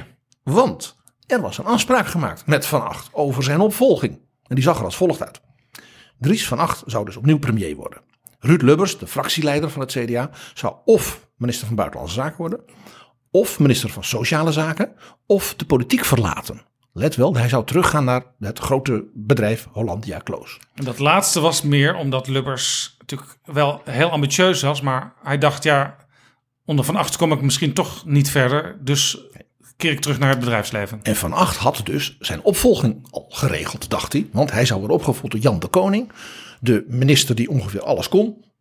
Die is op sociale zaken, op landbouw, ontwikkelingssamenwerking, Antillen. Die man ja, kon alles. De adviseur ook van Van Agt in moeilijke, op moeilijke momenten. En hij had altijd wijze adviezen. Jan de Koning was de eigenlijke baas van het C D A. De regisseur van de partij op de achtergrond. Die was zo invloedrijk dat een ander premier kon zijn. Dat was een, een heel bijzonder mens. Nou, dus Dries van Agt had volkomen gelijk dat Jan de Koning een fantastische minister-president zou zijn. En Jan de Koning dacht, fijn, dan word ik minister-president. Nee, helemaal niet. Want hij, Jan de Koning had zoiets van, dat zien we dan wel weer. He, onze lieve heer, die zal het wel bestieren. En vooral zijn vrouw, Molly de Koning, die weer zijn belangrijkste adviseur was. Een buitengewoon hartelijke en wijze vrouw. Die zag dat helemaal niet zitten dat hij premier zou worden. Dus Jan dacht, we zien tegen die tijd wel. Heel verstandig van Jan de Koning. Dus op dat moment dat Van Agt zegt, nou, ik stap op. Zegt Jan de Koning, die wordt dus gebeld door partijvoorzitter Bukman. Die zegt, die zegt, Jan, ik heb nieuws. Waar was Jan? Die zat in Kopenhagen bij de Europese landbouwministerstop. Want het, hij was minister van Landbouw. Ja. Want uh, hij, hij kon overal minister van zijn, dus deed, deze, deed hij er even bij als het ware. En Jan de Koning heeft het, uh, heeft, ja, Dries is van plan om jou voor, voor te dragen morgenochtend... op een spoedvergadering van de partijtop. Als minister-president. Zo, zegt Jan de Koning. Nou, ik niet. Jan was van korte, heldere zinnen altijd. Ik niet. Dus toen heeft hij gezegd, ja, en ik zit morgen in Kopenhagen, want die vergadering gaat nog door. En ik moet nog dit voor onze melkboeren en dat ja, voor de veeteelt. En, en dat voor de... Uh, ik ga dus niet weg. Terugkomen. Ik ga niet weg. Dus toen is besloten dat die vergadering een dag later zou zijn. En Jan de Koning zou dan 's morgens op Schiphol aankomen. En Piet Bukman haalde hem op. En in de auto zei Jan, Piet, we doen het zo. Jij begint natuurlijk als voorzitter en dan geef je mij het woord. Ja, dat was dus een vergadering waar Dries van Agt zelf ook bij zat. En Lubbers en, dus, en, de, en de koning en eigenlijk de ministers, het partijbestuur en, ja. heel interessant, staatssecretaris, toen invalminister Wim Deetman. Want waarom zat hij erbij? Omdat die fractieleider zou worden in plaats van Lubbers. Ah, op die manier. Dus daar zou een kabinet van Agt met de V V D komen, zeg maar Van Agt-Nijpels, ik noem maar eens wat. Met dan als fractieleider, dus de nummer één in de Tweede Kamer van de coalitie, zou Wim Deetman zijn. Dat ging uiteindelijk niet door, maar dat is een ander verhaal. Dat werd uh, Bert de Vries. Dat, dat, dat verhaal is maar goed, een apart... Wim maar... Deetman zat daar als ja, staatssecretaris. Ja. En die had dus al maanden, wist hij dat hij dus fractieleider zou worden. Hij was dus minister op dat moment, en minister en staatssecretaris tegelijk van onderwijs. En uh, dus in die maanden... Ik ja, was dat laatste omdat de Partij van de Arbeid minister van Onderwijs was afgetreden. Ja. Ja. En... Dus in die maanden heeft hij zich moeten prepareren op die nieuwe functie. Alleen mocht niemand dat weten. Dus wat gebeurde dan? Dan, dan bestelde ik dus boeken op mijn naam bij, het, uh, de, weet het, bij de Koninklijke Bibliotheek of bij de bibliotheek van het ministerie over economie, over buitenlandse politiek. En ja, even stop... voor de helderheid, uh, dat weten de luisteraars van Betrouwbare Bronnen aflevering één. Uh, maar ik zal het nog een keer herhalen. P G, jij was als uh, jongeman, als twintiger, was je politiek assistent van toen staatssecretaris en ook meteen ook minister Wim Deetman. Ja, de, eigenlijk de hele jaren tachtig kun je zeggen. Dus jij zorgde dat uh, alle politieke dingen van Wim Deetman op tijd geregeld werden, dat hij af en toe een goede suggestie kreeg, dat zijn speeches nog wat politieker gemaakt werden. En, en jij haalde en, dus ook zijn boeken bij de Koninklijke Bibliotheek. En ik was, en ik was de eindredacteur van de onderwijsbegroting. Als sm, de smoes daarvan was, dat moest uit één pen lijken te komen in plaats van al die losse stukken van de ambtenaren. Ja, en jij haalde dus boeken over... Uh... internationale politiek. Uh, het boek van Joris Voorhoeven onder andere. Uh, de boeken over uh, ja, de politieke uh, historie, economie heel veel Om en maar, financiën. Uh, je te verbreden als potentieel voorzitter van de fractie. Ja, dus Wim Deetman kreeg die dan in zijn tas van mij. En dat mocht de secretaresse en niemand mocht dat zien. Dus dat was echt een soort samenzweringtje dat wij samen hadden. Uh, en dan, uh, dan ging, dan, hij las dat dus ook in zijn vakantie, heb ik hem een heleboel meegegeven. Uh, wetend dus dat hij fractieleider zou worden. En sterker nog, toen het signaal kwam uh, van uh, Dries gaat weg, heeft hij mij dus ook als zijn medewerker meteen geïnformeerd. En die heeft gezegd, begin maar vast aan de speech. Ja. Dat betekent volgende week dus partijcongres. En daar zal ik als de nieuwe leider in de Kamer een politieke speech moeten houden. Dus begin maar met schrijven. En denk ook maar eens na over de regeringsverklaring van het kabinet, zeg maar de koning. Hè, dat misschien wel komt. Ja. Wat bij hij als fractievoorzitter natuurlijk een gloedvol verhaal moest houden. Premier Jan de Koning, fractievoorzitter Wim Deetman. Dat was het plan van de heer Van Agt. Die vergadering die kwam. Die vergadering komt. Al die mensen zitten daar. Al die mensen zitten daar. Piet Bukman, de partijvoorzitter, begint natuurlijk met huldeblijk aan Van Agt. En alles wat hij voor het C D A betekent, dat volkomen terecht. En Van Agt knikte minzaam en dacht nu. Ja, dacht uh, waarschijnlijk ook. Ik ga nu opstaan om een woordje terug te zeggen. Exact. Op dat moment steekt Jan de Koning met dat vriendelijke boerenhoofd, zet die grote boerenhand op. En die zegt, voorzitter, mag ik een enkele opmerking maken? Natuurlijk mocht hij dat, want hij was natuurlijk de nestor van de ministers en van de daar aanwezigen. En die zegt, ik vind dat wij onze minister-president, onze lijsttrekker, grote, grote dank en respect verschuldigd zijn. En we hopen dat het hem goed met hem gaat, met zijn gezondheid, met zijn lieve vrouw. En alles wat hij gedaan heeft, ik heb daar groot, groot respect voor. Ik ben zo vrij een voorstel te doen. En Jan de Koning heeft gezegd, we moeten eensgezind naar de toekomst kijken voor het C D A. Dus ik stel voor dat Ruud Lubbers Dries opvolgt als leider en minister-president. En Van Agt heeft het briefje wat hij in, zijn, in, in het zakje van zijn, van zijn pak had zitten, met een persverklaring die hij al had gemaakt over de opvolging door Jan de Koning, er maar in laten zitten. En de onsterfelijke woorden heeft hij ooit tegen mij gezegd. Ik dacht op dat moment, wie ben ik dat ik een zo wijs man zal tegenspreken als Jan de Koning. En zo kan dus de geschiedenis met een paar hele kleine dingetjes een totaal andere loop krijgen. En het was zo onverwacht dat de secretaris van het C D A, dus de man die eigenlijk die hele partij moest organiseren, Ries Smits was dat? Ries Smits, de campagneleider, die had dus drie verkiezingen achter elkaar in een jaar moeten doen. Die was doodmoe. Die lag in, zijn, uh, in bed in zijn vakantiehuisje op Ibiza. En er werd geklopt. En zei die, ja, ja, ja, ja, ik kom eraan. Hij zei, ik geef toe, ik was aan het uitslapen. Hij zei, en, en onder de deur wordt er een telegram in mijn kamer geduwd. En ik doe dit open en het telegram van Piet Bukman met de, met de tekst, Dries stapt op. Hij zei, daar stond ik in mijn onderbroek in Ibiza en dacht, wat gebeurt er nu? Zo kan de politieke geschiedenis dus soms ook gaan. Prachtverhaal, P G. Nog eventjes naar het nieuws van de afgelopen dagen. Want uh, in de Tweede Kamer moest minister-president Rutte optreden voor de begrotingsbehandeling van Algemene Zaken. En daar komen altijd allerlei wiswasjes aan de orde. Nou, nou, maar nou. Ook dingen... Het Koningshuis om te beginnen. Zoals het Koningshuis. En uh, de verbouwing van het Binnenhof. Ik weet niet of het eronder valt. Maar in ieder geval dingen die elk jaar wel weer terugkomen. Omdat ze nog in de pijplijn zitten. Uh, maar wat er ook aankomt is het vierhonderd jaar... Uh, is het feit dat het vierhonderd jaar geleden is dat Van Oldenbarnevelt op het Binnenhof vermoord werd.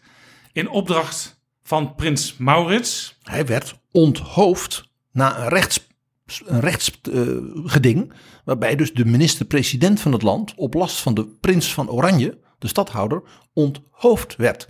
En dat moest gebeuren op de trappen van de Ridderzaal.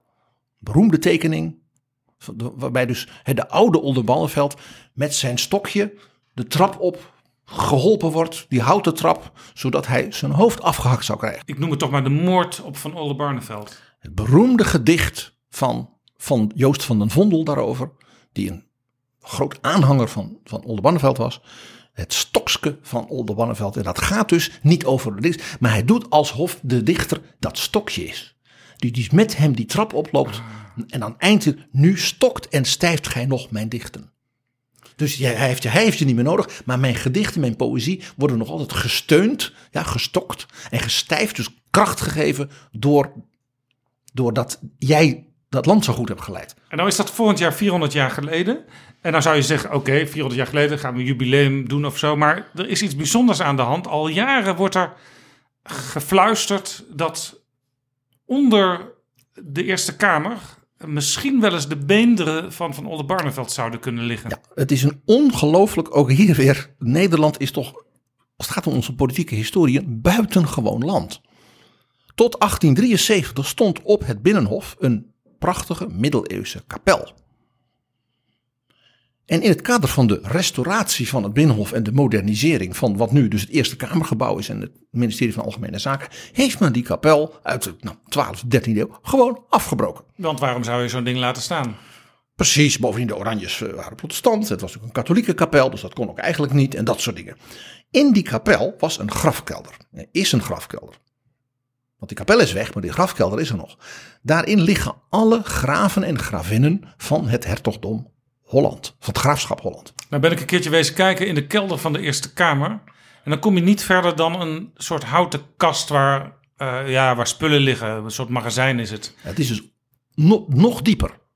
Nou, uh, dus die, alleen al probeer eens in te denken dat in Frankrijk mensen zeggen, ach ja, die kathedraal van Saint-Denis waar alle koningen begraven liggen, daar zetten we een parkeergarage neer. Ja. Alleen Nederland bedenkt zo, dit soort dingen. Ja. Maar nou nog mooier. De Staten-Generaal, dus het parlement, was zo boos op uh, Prins Maurits, de stadhouder die is van Oldenbarnevelt had laten onthoofden, dat zij het lijk van Oldenbarnevelt dus hebben begraven op het Binnenhof, waar hij dus de heerser was geweest, de premier, ja. Hè, de raadspensionaris zoals dat heette, in die kapel. En die kapel was dus precies aan het, dat gedeelte van het gebouw van het Binnenhof waar Maurits woonde. Dus als hij 's morgens wakker werd, dan zag hij dus het graf van Oldenbarnevelt voor zijn deur. Hij werd elke dag dus geconfronteerd met zijn wandaad. En met zijn vijand die hij dus had laten onthoofden. En het parlement, de Staten-Generaal, zo boos waren ze. Want die waren natuurlijk de steun altijd geweest van Oldenbarnevelt. En die, dat, die Staten-Generaal van toen, die wordt nu eigenlijk door Ronald van Raak van de Socialistische Partij uh, vertegenwoordigd in historische zin. Want Ronald van Raak pleit al jaren voor een onderzoek. En de minister-president Mark Rutte zegt nu, ik overweeg om dat onderzoek daadwerkelijk te laten plaatsvinden. Want Mark Rutte is iemand met groot gevoel voor de historie en dat soort dingen. Dat is een van zijn mooie eigenschappen. Hij is historicus. Ja, maar daar heeft hij ook echt gevoel voor. En die heeft dus nu gezegd, wij gaan dat doen, want er moet toch gegraven worden voor de restauratie. En hij, zou, hij hoopt dus dat volgend jaar, in dat herdenkingsjaar, dat de Oldenbarnevelt als het ware misschien wel een, een, als het ware een eervolle herbegrafenis kan krijgen. Dat zou werkelijk bijzonder zijn. En ik vind dat onze minister-president Mark Rutte niet genoeg geprezen kan worden hiervoor. Het is pijnlijk voor de Oranjes, maar dat is dan maar zo. We zullen maar zeggen dat is het Russisch bloed. Dat zat er blijkbaar toen al in. Uh, uh, maar Oldenbarnevelt is natuurlijk de grote staatsman van uh, ons land na Willem van Oranje. Die heeft eigenlijk ook he, die republiek geleid, ook naar de overwinning op Spanje. Uh, ook door zijn zeer verstandige diplomatie met andere Europese mogendheden. Het was ook echt een Europees staatsman. En uh, op de Lange Vijverberg, kijkend op het torentje en het Binnenhof, staat dus dat prachtige monument van, waar dus die oude vermoeide staatsman, die kijkt als het ware over zijn ja, hij werk. Hij zit breed op een stoel. En het is ook heel symbolisch natuurlijk. Hè? Aan de overkant van de Hofvijver, hij kijkt in feite naar de plek door de gebouwen van nu de Eerste Kamer Algemene Zaken heen naar de plaats waar hij het loodje legde. Waar hij, dus hij kijkt eigenlijk dus naar zijn graf. Hij kijkt naar de plek waar hij dus voor de trappen van, het, van de ridderzaal is onthoofd. En de plek natuurlijk waar hij zijn politieke triomfen vierde. Namelijk in die ridderzaal als de premier. Die dus elke keer weer met wijs beleid en diplomatie. De, de soms wat opvliegende prins Maurits zullen we maar zeggen. Dan toch weer zei ho ho ho ho hoogheid. Dat kan zo niet. Ja, Ronald van Raak zegt eigenlijk moet dat standbeeld verplaatst worden naar het Binnenhof. Maar ik vind het eigenlijk wel een mooie plek zo waar die nu staat. Ik vind het een mooie plek, maar ik vind het een leuke gedachte van, van, van Ronald van Raak. Bovendien hebben we dan een leeg voetstuk. Dus dan is er meteen een plek voor het standbeeld dat Mark Rutte verdient als, als hij dit voor elkaar krijgt. En dan kijkt Mark Rutte straks bij zijn opvolger via de ramen van het torentje naar binnen, maar dan als standbeeld. Zoals Torbekke dat nu vanaf het Lange Voorhout doet naar uh, het torentje van zijn liberale opvolger. Dankjewel, P G, voor deze prachtige verhalen. Dit was Pieter Gerrit Kroeger.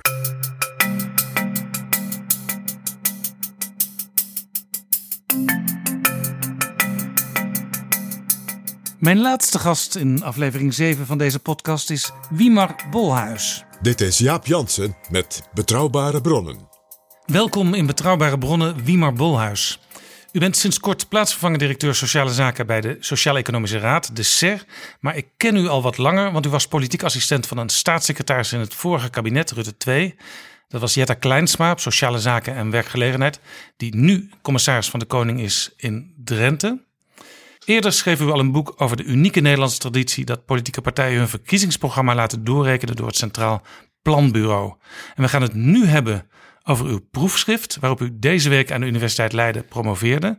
Dat proefschrift heet Van Woord tot Akkoord, een analyse van de partijkeuzes in C P B-doorrekeningen van verkiezingsprogramma's en regeerakkoorden negentien zesentachtig tot tweeduizend zeventien. Dat is een beetje een droge, afstandelijke titel. Maar er is ook een boek van verschenen bij uitgeverij Brooklyn. En dat heeft een heel heldere titel. Elke formatie faalt. Verkiezingsbeloften die nooit worden waargemaakt. Zo? Ja, dat klopt, ja. Ja, ik dacht inderdaad, een wetenschappelijke publicatie heeft niet een al te flitsende naam. Al vind ik Van Woord tot Akkoord nog best een, een leuke. Um, maar ik dacht, ja, als je uh, een wetenschappelijk proefschrift van bijna tweehonderdzestig pagina's en honderdduizend woorden met heel veel grafieken, als je dat toch een beetje inzichtelijk wil maken voor mensen op straat die stemmen op politici, um, dan moet je er een publieksboekje van maken. En ik dacht, ja, als je een publieksboekje maakt, nou, dan moet het ongeveer honderd pagina's zijn en dat moet een titel hebben waarvan mensen denken, nou, dat zou ik wel eens willen lezen. Dus dat heet Elke Formatie Faalt. Um, nou, dat is, uh, leg ik in het boekje uit. Het is niet zo dat formaties slagen natuurlijk in Nederland in die zin altijd. Er komt altijd een regering en er staat ook in dat zeventig, tachtig procent van de kiesbeloftes wel wordt waargemaakt. Maar het boekje gaat natuurlijk, want dat vinden mensen leuk om te lezen. Uh, dat is ook de reden waarom ik hier zit. Uh, uh, gaat over de twintig procent die, die niet wordt waargemaakt. Ja, want het kan mensen bevestigen in het idee dat ze hebben van die politiek die roept maar wat. Uh, die verkopen ons knollen voor citroenen. Uh, want in de kabinetsformatie doen ze toch waar ze zelf zin in hebben. Ja, dat, dat klopt. En ik merk ook dat er een bepaald, uh, bepaalde neiging ontstaat om dat ook meteen inderdaad uh, allemaal te, te zeggen. Dus ik merk dat uh, uh, uh, in alle gesprekken in uh, media, maar ook gewoon met mensen die ik verteld over een proefschrift, gaat meteen over, zie je wel, het is toch zo dat we altijd uh, voorgelogen worden. En uh, zie je wel, er komt niks van terecht van al die verkiezingsbeloftes. Um, maar ik probeer echt aan te geven in elk interview en in het boek ook heel duidelijk dat uh, een groot gedeelte van de beloftes gewoon wel wordt waargemaakt. En dat we in Nederland in die zin uh, betrouwbare politici hebben. Politici hebben. Um, en dat zeventig procent ongeveer van de beloftes waargemaakt wordt, dat wordt ook al jarenlang door wetenschappelijk onderzoek uh, bevestigd. Maar als je zeventig procent uh, uit de verkiezingsprogramma's zo terugziet in uh, het regeerakkoord, kun je dan eigenlijk niet gewoon een computer het regeerakkoord laten schrijven? Een computer het regeerakkoord laten schrijven? Nee, dat lijkt me, lijkt me wel lastig. Want de afgelopen uh, keer zaten ze echt uh, ongeveer een half jaar aan de verschillende formatietafels te praten. En toen kwam er uiteindelijk een kabinet. Uh, maar dat duurt dus heel lang. En uiteindelijk, uh, we gaan het straks over de grote uh, verschillen hebben tussen de verkiezingsprogramma's en het ja. regeerakkoord. Maar als zeventig tot tachtig procent wel in het regeerakkoord komt, dan, dan is daar blijkbaar ook een soort van logica. Ja, er zit een bepaalde logica in, inderdaad. Uh, maar uh, wat duidelijk zo is, is dat een regeerakkoord niet zomaar een optelsom is van de programma's van de, van de uh, partijen die meedoen aan de kabinetsformatie. Het is, niet, het is echt niet zomaar een optelsom. Er zitten hele uh, duidelijke verschillen, uh, eigenlijk uh, structurele verschillen. Ik noem ze af en toe politieke wetmatigheden. Dus blijkbaar elke formatie wordt er op die manier wordt er, uh, politiek draagvlak uh, gecreëerd. Uh, ik denk dat het heel lastig is om dat via een computer te laten doen. Uh. Voordat we op die inhoud ingaan, ben ik even benieuwd uh, hoe u uw onderzoek heeft gedaan. Want u heeft ontzettend veel uh, gegevens, een dataset in uw computer waar u mee aan de slag bent gegaan. Ja, hoe ik dat heb gedaan, dat is eigenlijk um, best wel simpel. Namelijk, ik realiseerde me, ineens dat uh, we in Nederland doorrekeningen hebben van verkiezingsprogramma's en regeerakkoorden. Dat wist ik al wat langer, maar... Doorrekeningen zijn dus van het Centraal Planbureau. Ja, dat is, zijn de rekenmeesters. En de politieke partijen die zichzelf serieus nemen, die gaan daar naartoe met een verkiezingsprogramma van reken dit eens door en kijk eens wat dat betekent voor bijvoorbeeld werkgelegenheid, koopkracht. Ja, precies. Dus het Centraal Planbureau die rekent dus verkiezingsprogramma's door op verzoek van de, van de politieke partijen die zich daarvoor aanmelden. Het waren in negentien zesentachtig waren dat drie partijen. Uh, en dat is alleen maar verder en verder gegroeid. En het C P B rekent dan door van wat doen jouw voornemens met de uitgaven van de overheid, met de inkomsten van de overheid, dus ook met de belastingen. Wat doet het met de koopkrachteffecten? Uh, wat doet het met uh, uh, de macro-economische prestaties, dus economische groei, werkloosheid, de overheidsfinanciën? Uh, en dus dat, dat kun je vrij, uh, vrij nauwkeurig kun je dat uh, eigenlijk... die prognose geven. Ja. Overigens is het zo dat Koen Teulings zat uh, in aflevering twee van Betrouwbare Bronnen, de oud-directeur van het Centraal Planbureau. En hij is eigenlijk de eerste die zegt, die cijfers moet je ook wel een beetje relativeren. Dat denk ik ook, dat je ze moet relativeren. Alleen ze geven wel een beeld van de keuzes die politieke partijen maken. Um, en het zijn de keuzes die, waarvan de partijen zelf zeggen, dus geef goedkeuring aan het C P B, hè, van maak dit maar openbaar, hier staan wij voor. Um, en het C P B rekent niet alleen de verkiezingsprogramma's op die manier uit, maar na de formatie uh, ook het regeerakkoord. Eigenlijk al tijdens de formatie ook het regeerakkoord. En dat doen ze op precies dezelfde manier. En opnieuw zeggen dan, dan de, de, voor, de, de partijen die met de formatie bezig zijn, zeggen dan opnieuw, wij geven goedkeuring, dit wordt openbaar. Ja, en beide dus keren hebt... gebeurt het ook zo dat een partij levert dus de spullen in bij het C P B. Dan komt er een doorrekening, een concept. En dan zegt een politieke partij, nou, ik vind het toch voor de werkgelegenheid dat onze plannen nog wat negatief effect hebben. Dus we gaan nog wat aan onze plannen sleutelen en dan komen ze nog een keer terug naar het Centraal Planbureau en dan komt het definitieve plan eruit. En dat geldt voor de kabinetsformatie hetzelfde. Hè? Want in de laatste twee weken van de formatie, dan zie je ook altijd dat er nog weer extra heen en weer wordt gegaan tussen het Centraal Planbureau en die formatietafel. Ja, je ziet dus dat partijen proberen een beetje te optimaliseren, die uitkomsten, want het worden, worden publiek. Dat is een van de dingen die, die niet in het boek staat, maar wel in het proefschrift. Ik, had nog, uh, ik heb daar onderzocht van, is het nou zo dat we door die doorrekeningen, dat formaties sneller gaan? Want dat is een assumptie die vaak wordt genoemd, namelijk dat als alle partijen die met elkaar praten over een nieuw kabinet, als die allemaal een doorgerekend verkiezingsprogramma hebben, en we weten dat ook allemaal van elkaar, en er is dus geen getwist meer over de cijfers of over de effecten, dan kunnen we heel snel een verkiezingsprogramma in elkaar zetten. Dus de, er wordt vaak de assumptie gehanteerd dat hierdoor de formaties sneller gaan. Ik heb dat na zitten zoeken en het blijkt dus dat de, de, de formatieperiode, de laatste formatieperiode, dus met de laatste informateur, die is sinds de introductie van die doorrekeningen, Uh, dus afgelopen dertig jaar is twee keer zo lang uh, als, als daarvoor. Ja, dus, dus in ieder geval geen positief effect nou, in, de, in de tijd. Uh, qua tijd niet. Dus je ziet inderdaad dat er, dat er dus uh, een soort uh, onderhandelingskosten optreden. Uh, en die vraag is dus, de vraag is van, uh, zijn het inderdaad ambtelijke kosten? Dat lijkt er wel op, hè? Ambtenaren die opnieuw voorstellen moeten doorrekenen, er moet geoptimaliseerd worden, er moet opnieuw naar de koopkrachtplaatjes gekeken worden. En misschien ook politieke kosten, omdat je nu uh, politici die aan, daar aan tafel zitten, die gaan reageren op de, de, de, de doorrekeningen die, die gemaakt zijn. Ja, er is zelfs in de afgelopen kabinetsformatie uh, een moment geweest, twee of drie weken, dat uh, de deelnemers vakantie namen. Mm-hmm. En toen werd er gezegd, ja, dan kan ondertussen het Centraal Planbureau de berekeningen maken. Ja, precies. precies. Dat is ook een teken van, dat zie ik dus ook terug. Dat dus die laatste fase, dat dat juist langer is gaan duren sinds de introductie van de, van de, van de doorrekening. Uh, het voordeel van de doorrekening is waarschijnlijk dat je nu wel in ieder geval weet dat uh, regeerakkoorden in die zin uitvoerbaar zijn en dat ze uitgewerkt zijn. Dus ze kunnen meteen ingepast worden in een begroting. Je weet wat de economische effecten zijn. Dus in die zin is natuurlijk de, de kwaliteit, zeg maar, van de, van de kabinetsformatie waarschijnlijk hoger dan hiervoor. Alleen is misschien de, de, de, de efficiency of doelmatigheid is misschien uh, wat minder. Maar, maar de kwaliteit is natuurlijk wel, uh, wel duidelijk hoger. En wat je net zei, van het zijn de, de serieuze partijen die hun verkiezingsprogramma's laten doorrekenen. Dat, uh, dat blijkt ook uit het, uit het onderzoek. Staat opnieuw in het proefschrift, niet in het boekje. Maar um, sinds negentien zesentachtig hebben er uh, drieëndertig partijen meegedaan aan de formatie. Op enige wijze, ook aangeschoven en weer, weer zichzelf uh, weer, weer uit de formatie verwijderd, zeg maar. Omdat ze geen overeenstemming konden bereiken. Um, en van die drieëndertig partijen hadden tweeëndertig partijen een doorrekening van een verkiezingsprogramma gemaakt. Uh, inclusief de P V V in, in tweeduizend tien. Dus als we die even als, als formatiepartij noemen, ja. Het was natuurlijk gedoogsteun. Uh, dus er is maar één partij het niet had. Ik denk dat jij weet welke dat is. Help me even. De L P F.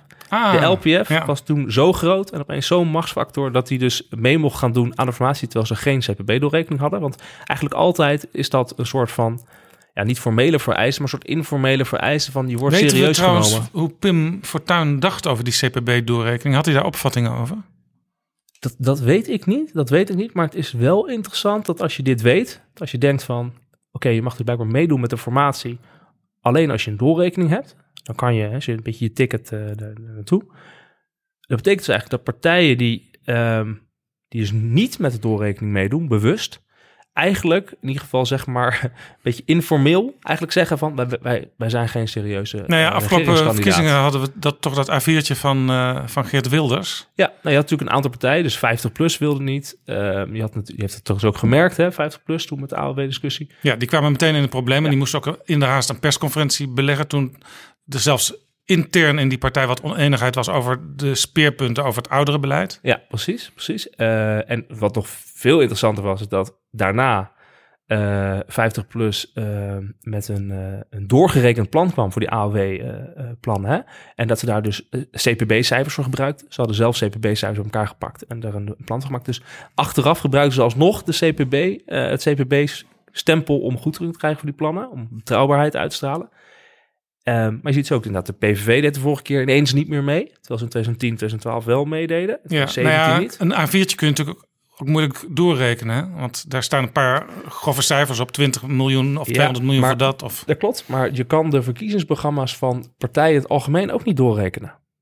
Uh, dat zegt het C P B al jaren, van de, de, de verkiezingsprogramma's uh, zijn, bevatten te weinig body, te weinig duidelijke punten. Eigenlijk gewoon te weinig inhoud om uh, doorgerekend te kunnen worden door het Centraal Planbureau. Dus de, de partijen die moeten daarna wel, via financieel specialisten, um, aanvullende, informatie, uh, aanvullende informatie geven. Het komische um, is ook dat soms in de doorrekening ineens nieuwe plannen staan die helemaal niet in het verkiezingsprogramma stonden. Omdat het C P B wil weten ja. hoe op dat punt gedacht wordt door die partijen. Uh, dat klopt, dat klopt. Ja, ik, ik heb het uh, in het proefschrift heb ik bijvoorbeeld bekeken van uh, wat doet nou de... de financiële bijlage van de verkiezingsprogramma's. De financiële bijlage van de verkiezingsprogramma's, um, die was in negentien zesentachtig was dat gemiddeld, bij weet je, de gevestigde partijen, was dat uh, vijf pagina's. Um, en dat is dus nu, de afgelopen twee verkiezingen, is dat uh, gemiddeld volgens mij één pagina geworden. Dus je ziet dat, dat is wel interessant, dat dus de, de financiële bijlagen van de verkiezingsprogramma's, dat die enorm aan het afnemen zijn. En dan kan je twee kanten op redeneren. Ik weet niet wat er waren, maar het is in ieder geval een interessant gegeven. Eén, de partijen laten het nu één keer echt goed doorrekenen door het Centraal Planbureau. Ja, dus ze, ze, ze zijn zelf wat terughoudend. Want ja. ze zeggen, we gaan toch nog met ons water naar de dokter ja. en dan zien we het echt. Of twee, wat jij eigenlijk net zegt. Ja, je wilt niet dat straks uit je Centraal Planbureau doorrekening iets anders komt dan wat je in de financiële bijlagen van je verkiezingsprogramma had laten staan. Had, had neergezet. Ja, dat, als dat gebeurt, heb je de inconsistentie tussen ja. verkiezingsprogramma dus en doorrekening. Dus dat betekent eigenlijk dat, dat die partijen hun eigen rekenmeesters, dus de partijrekenmeesters, niet helemaal vertrouwen vergeleken met die van het C P B. Nou, het is een politiek risico. Je neemt een politiek risico op het moment dat je je programma, eh, dat je zelf een hele financiële economische bijlage doet en vervolgens zegt het C P B van ja, het, het klopt toch niet. Dat is een, een neerwaarts risico vervolgens als dat naar buiten komt. Dus je ziet dat... Uh, Dus dat is mijn interpretatie, maar je ziet dat partijen toch proberen dat risico te minimaliseren door steeds minder uh, financieel-economische kerngetallen in hun, uh, in hun uh, eigen verkiezingsprogramma te, te zetten. Want het geeft ze een beetje, het geeft ze de, de vrijheid, de handen de vrij om dingen in te vullen. Er staan nu alleen zinnen in als uh, we houden ons aan de begrotingsregels van Brussel, we willen een lastenverlichting, uh, dat soort zaken staan erin. Terwijl in negentien zesentachtig had je enorme... Uh, en ook de jaren na enorm lange budgettaire lijsten met dit zijn onze maatregelen. Zoveel levert het op, zoveel kost het. Dat, dat, dat is allemaal weg. We gaan zo nog even terug naar uw uh, werkmethode bij dit onderzoek. Maar een van de dingen die mij altijd fascineert bij de Centraal Planbureau doorrekeningen is dat uh, de Partij van de Arbeid... Uh, u bent zelf, uh, ja, u heeft zelf voor Jetta Kleinsma gewerkt. U gaat er dus vanuit, en dat weet ik ook wel, dat u lid bent van de Partij van de Arbeid. Ja, daar kunt u vanuit gaan. Ja. Uh, Partij van de Arbeid, de naam zegt het al, arbeid... Mm-hmm. scoort vaak best wel slecht op uh, werkgelegenheidseffecten in dat uh, Centraal Planbureau, in die, in die doorrekening. Hoe ja, komt dat was dat? In de eerste jaren was dat dus helemaal niet zo. Dus je ziet dat, uh, dat bijvoorbeeld uh, in de jaren tachtig uh, dat toen uh, gaf het C P B nog allerlei positieve werkgelegenheidseffecten, best wel hoog aan, al, ja, aan, aan deeltijdwerken, aan uh, subsidies op, uh, op banen, uh, noem het allemaal op. Uh, en in de loop van tijd, omdat de economische kennis zich uh, uh, voortging, um, is dat steeds minder... Uh, uh, heeft steeds minder positief uitgepakt. Is dat dan in het rekenmodel veranderd? Ja, in het rekenmodel. Dus de modellen van het C P B zijn gewoon aangepast. Um, en je merkt dat dan, uh, nou, dat er toen uh, dingen kwamen als dat je uh, de, de uitkeringen moest verlagen, werkte beter, uh, lastendruk verlagen. Dus dan moet je een kleinere overheid hebben. En je merkt dat linkse partijen daar toch wat meer, uh, tot, tot, tot ja, wat dus, lastiger vinden dus, dan de rechtse dus, partijen. Dus C P B beloont eigenlijk uh, rechtse stellingnamen, zou je kunnen zeggen. Uh, lagere lasten, uh, lagere uitkeringen. Nou, het C P B beloont economische maatregelen die volgens economische kennis tot meer werkgelegenheid leiden. En die vinden blijkbaar rechtspartijen makkelijker om te nemen. Zeg ik het zo goed? Maar dan krijg je dus op zo'n dag dat die doorrekeningen er zijn, dan is er altijd een persconferentie waar alle partijen ja. uh, naar grootte één voor één langskomen. Dat zo'n partij, als de Partij van de Arbeid, maar andere partijen weer andere dingen, die moeten dan dat ineens gaan verdedigen. Van hoe zit dat? Dat is altijd een, een, een raar moment, vind ik altijd, op weg naar de verkiezingen. Waarom is dat een raar moment? Nou ja, dan, dan zijn er dus best wel een aantal zwarte bladzijden, ook voor elke partij, van hey, dit komt toch eigenlijk minder goed uit die doorrekeningen dan jullie waarschijnlijk zelf bedacht hadden. Ja, dat klopt. Ja, dat klopt. Ja, het C P B zegt ook van die doorrekeningen zijn vooral om te laten zien dat er afruilen zijn. Dus op het moment dat jij kiest om bijvoorbeeld uitkeringen te verlagen, dan zal het een effect hebben op, uh, op de, op de, op de, komt er meer arbeidsaanbod uh, op lange termijn. Dus weer meer werkgelegenheid. Maar het nadeel zal bijvoorbeeld zijn dat de inkomensongelijkheid toe zal nemen. Dus daarvoor heeft bijvoorbeeld het C P B bij de laatste doorrekenronde, doen ze ook de, wat ze noemen de Gini-coëfficiënt, hè? Dus de, de maat voor inkomensongelijkheid. Dan zie je dus dat daar een afruil uh, bestaat. Um, en zo probeert het C P B dat, uh, dat de hele tijd te laten zien. Ja. Ja, Alexander Pechtold, die afgelopen week afscheid nam als D zesenzestig-leider... die heeft een keer gezegd, naar aanleiding van de kabinetsformatie, het deel waar GroenLinks aan tafel zat, dat toen niet alleen uh, uh, Jesse Klaver en Katelijne Buitenweg aan tafel zaten, maar ook de hele tijd uh, Gini. Gini. Ja, Gini zat aan tafel. Ja, dat klopt. Ja, dat was natuurlijk in tweeduizend... Het laatste doorrekening was natuurlijk interessant. Dat, dat dus de partijen uit de evaluatie, of in de evaluatie van, van uh, de keuze in kaart, dat is de naam van de doorrekening verkiezingsprogramma's, naar aanleiding van de evaluatie in tweeduizend twaalf hadden gezegd van ja, we missen ook een maat voor inkomensgelijkheid of ongelijkheid op lange termijn. Toen is Gini erin uh, gekomen. Ja, dat ging meteen een rol spelen. Uh, inderdaad, ik hoorde ook dat er bij de, de, de, de maar het is ook uh, uh, uh, uh, dat bij de kabinetsformatie, dat de Gini daar ook een uh, rol had gespeeld. Hè, van dat ja. partijen uiteindelijk een, een financieel economisch kader wilden, waar de Gini in ieder geval niet in de min ging. Uh, dus dan zie je wel dat die, die parameters, ja, die worden natuurlijk, uh, ja, die, die worden natuurlijk ook belangrijk voor politici die ja. keuzes maken. Nog even terug naar de methode hoe u tot uw onderzoek kwam. U heeft dus al die gegevens van het Centraal Planbureau, al die doorrekeningen van zowel die verkiezingsprogramma's als van die uh, kabinetsformaties. Ja, dus die zijn allemaal openbaar. Hè? Dus uh, het zijn gewoon, die kan je opvragen bij het Centraal Planbureau. Uh, kan je ook in de bieb krijgen bij het Centraal Planbureau of staan online. Uh, en daar kan je dus een hele grote dataset van maken. Dus wat ik heb gedaan, ik heb gewoon al de doorrekeningen gepakt. Uh, alle uh, cijfers, vooral cijfers, uh, overgetikt in een, uh, een Excel-sheet. Dus geen algemene woorden of zinnen. Cijfers, en toen bekeken van in hoeverre kan je nou vanaf negentien zesentachtig tot en met tweeduizend zeventien... bepaalde cijfers door de tijd vergelijken. Um, um, dus kan je langere reeksen maken, zeg maar, die ook nog uh, betrouwbaar zijn. Dus Uh, lange reeksen, niet al te veel onderbrekingen erin. En ook dat je dus qua definitie door de tijd ook uh, op orde bent. Uh, en dus uh, gekeken of je alles kan standaardiseren. Want je hebt meer problemen. Hè? Bijvoorbeeld in negentien zesentachtig waren de doorrekeningen in guldens. Ja. uh, en nu zijn ze in euro's. Nou, dat is een, uh, een verschil. Uh, de economie is gegroeid, dus je gaat in percentage van de economie rekenen. Dus dat soort omzettingen moet je allemaal maken. Uh, maar het begint gewoon met alles overtikken. Ja, dus dat, dat is eigenlijk een, een monnikenwerk in het begin. Dat is een, een monnikenwerk, een echte monnikenwerk. En, um, ja, uh, en waarschijnlijk denk je ook af en toe van, heb ik niet nog iets vergeten hier in deze tabel? Ja, dat heb ik heel, heel vaak gedacht. Dat denk ik eigenlijk nog steeds. dus, dus ik kan me ook niet, ik kan me ook, ja, dat je weet dat er in zulke, zulke grote tabellen met zulke koppelingen, dat... Uh, Dat, uh, ik ga ervan uit, want het is heel vaak gecheckt. Ik heb het heel veel, ook met C P B overlegd, dus er ook naar gekeken. Dus ik ga ervan uit dat het allemaal klopt. Ja. Uh, ja. En het C P B heeft uh, u, u bijgestaan, althans u kon van het C P B alle medewerking krijgen. Ja. Uh, maar het C P B maakt traditioneel geen vergelijking hè, tussen de uh, verkiezingsprogramma's en de uitkomst van de kabinetsformatie. Nee. Dit is de eerste keer dat het gebeurt. Dat ik het doe, de, op die ja. manier, ja, klopt. Dus um, het Centraal Planbureau doet ze op verzoek van de partijen... maken ze een doorrekening van verkiezingsprogramma's. Op verzoek van de partijen doen ze een doorrekening van het Geerkorp... maar ze gaan die twee niet naast elkaar leggen. Uh, dat wordt ook een beetje lastig, want dan ga je eigenlijk uh, het, de politieke keuzes becommentariëren... En dat kan je natuurlijk ja, als, als onafhankelijk economisch bureau... waar ambtenaren werken, kan je dat niet doen. Uh, nou ja, becommentarieer, je kunt het toch gewoon uh, vrij cool naast elkaar ja, dus leggen? Ze, ze doen het nu heel cool, uh, gebeurt het al. Dus in de afgelopen, uh, na de afgelopen twee verkiezingen heeft uh, het Centraal Planbureau... Wim Suiker is de medewerker daar die dat ook doet. Die, die heeft uh, zeg maar simpelweg geturfd. Hoeveel maatregelen staan er in het regeerakkoord...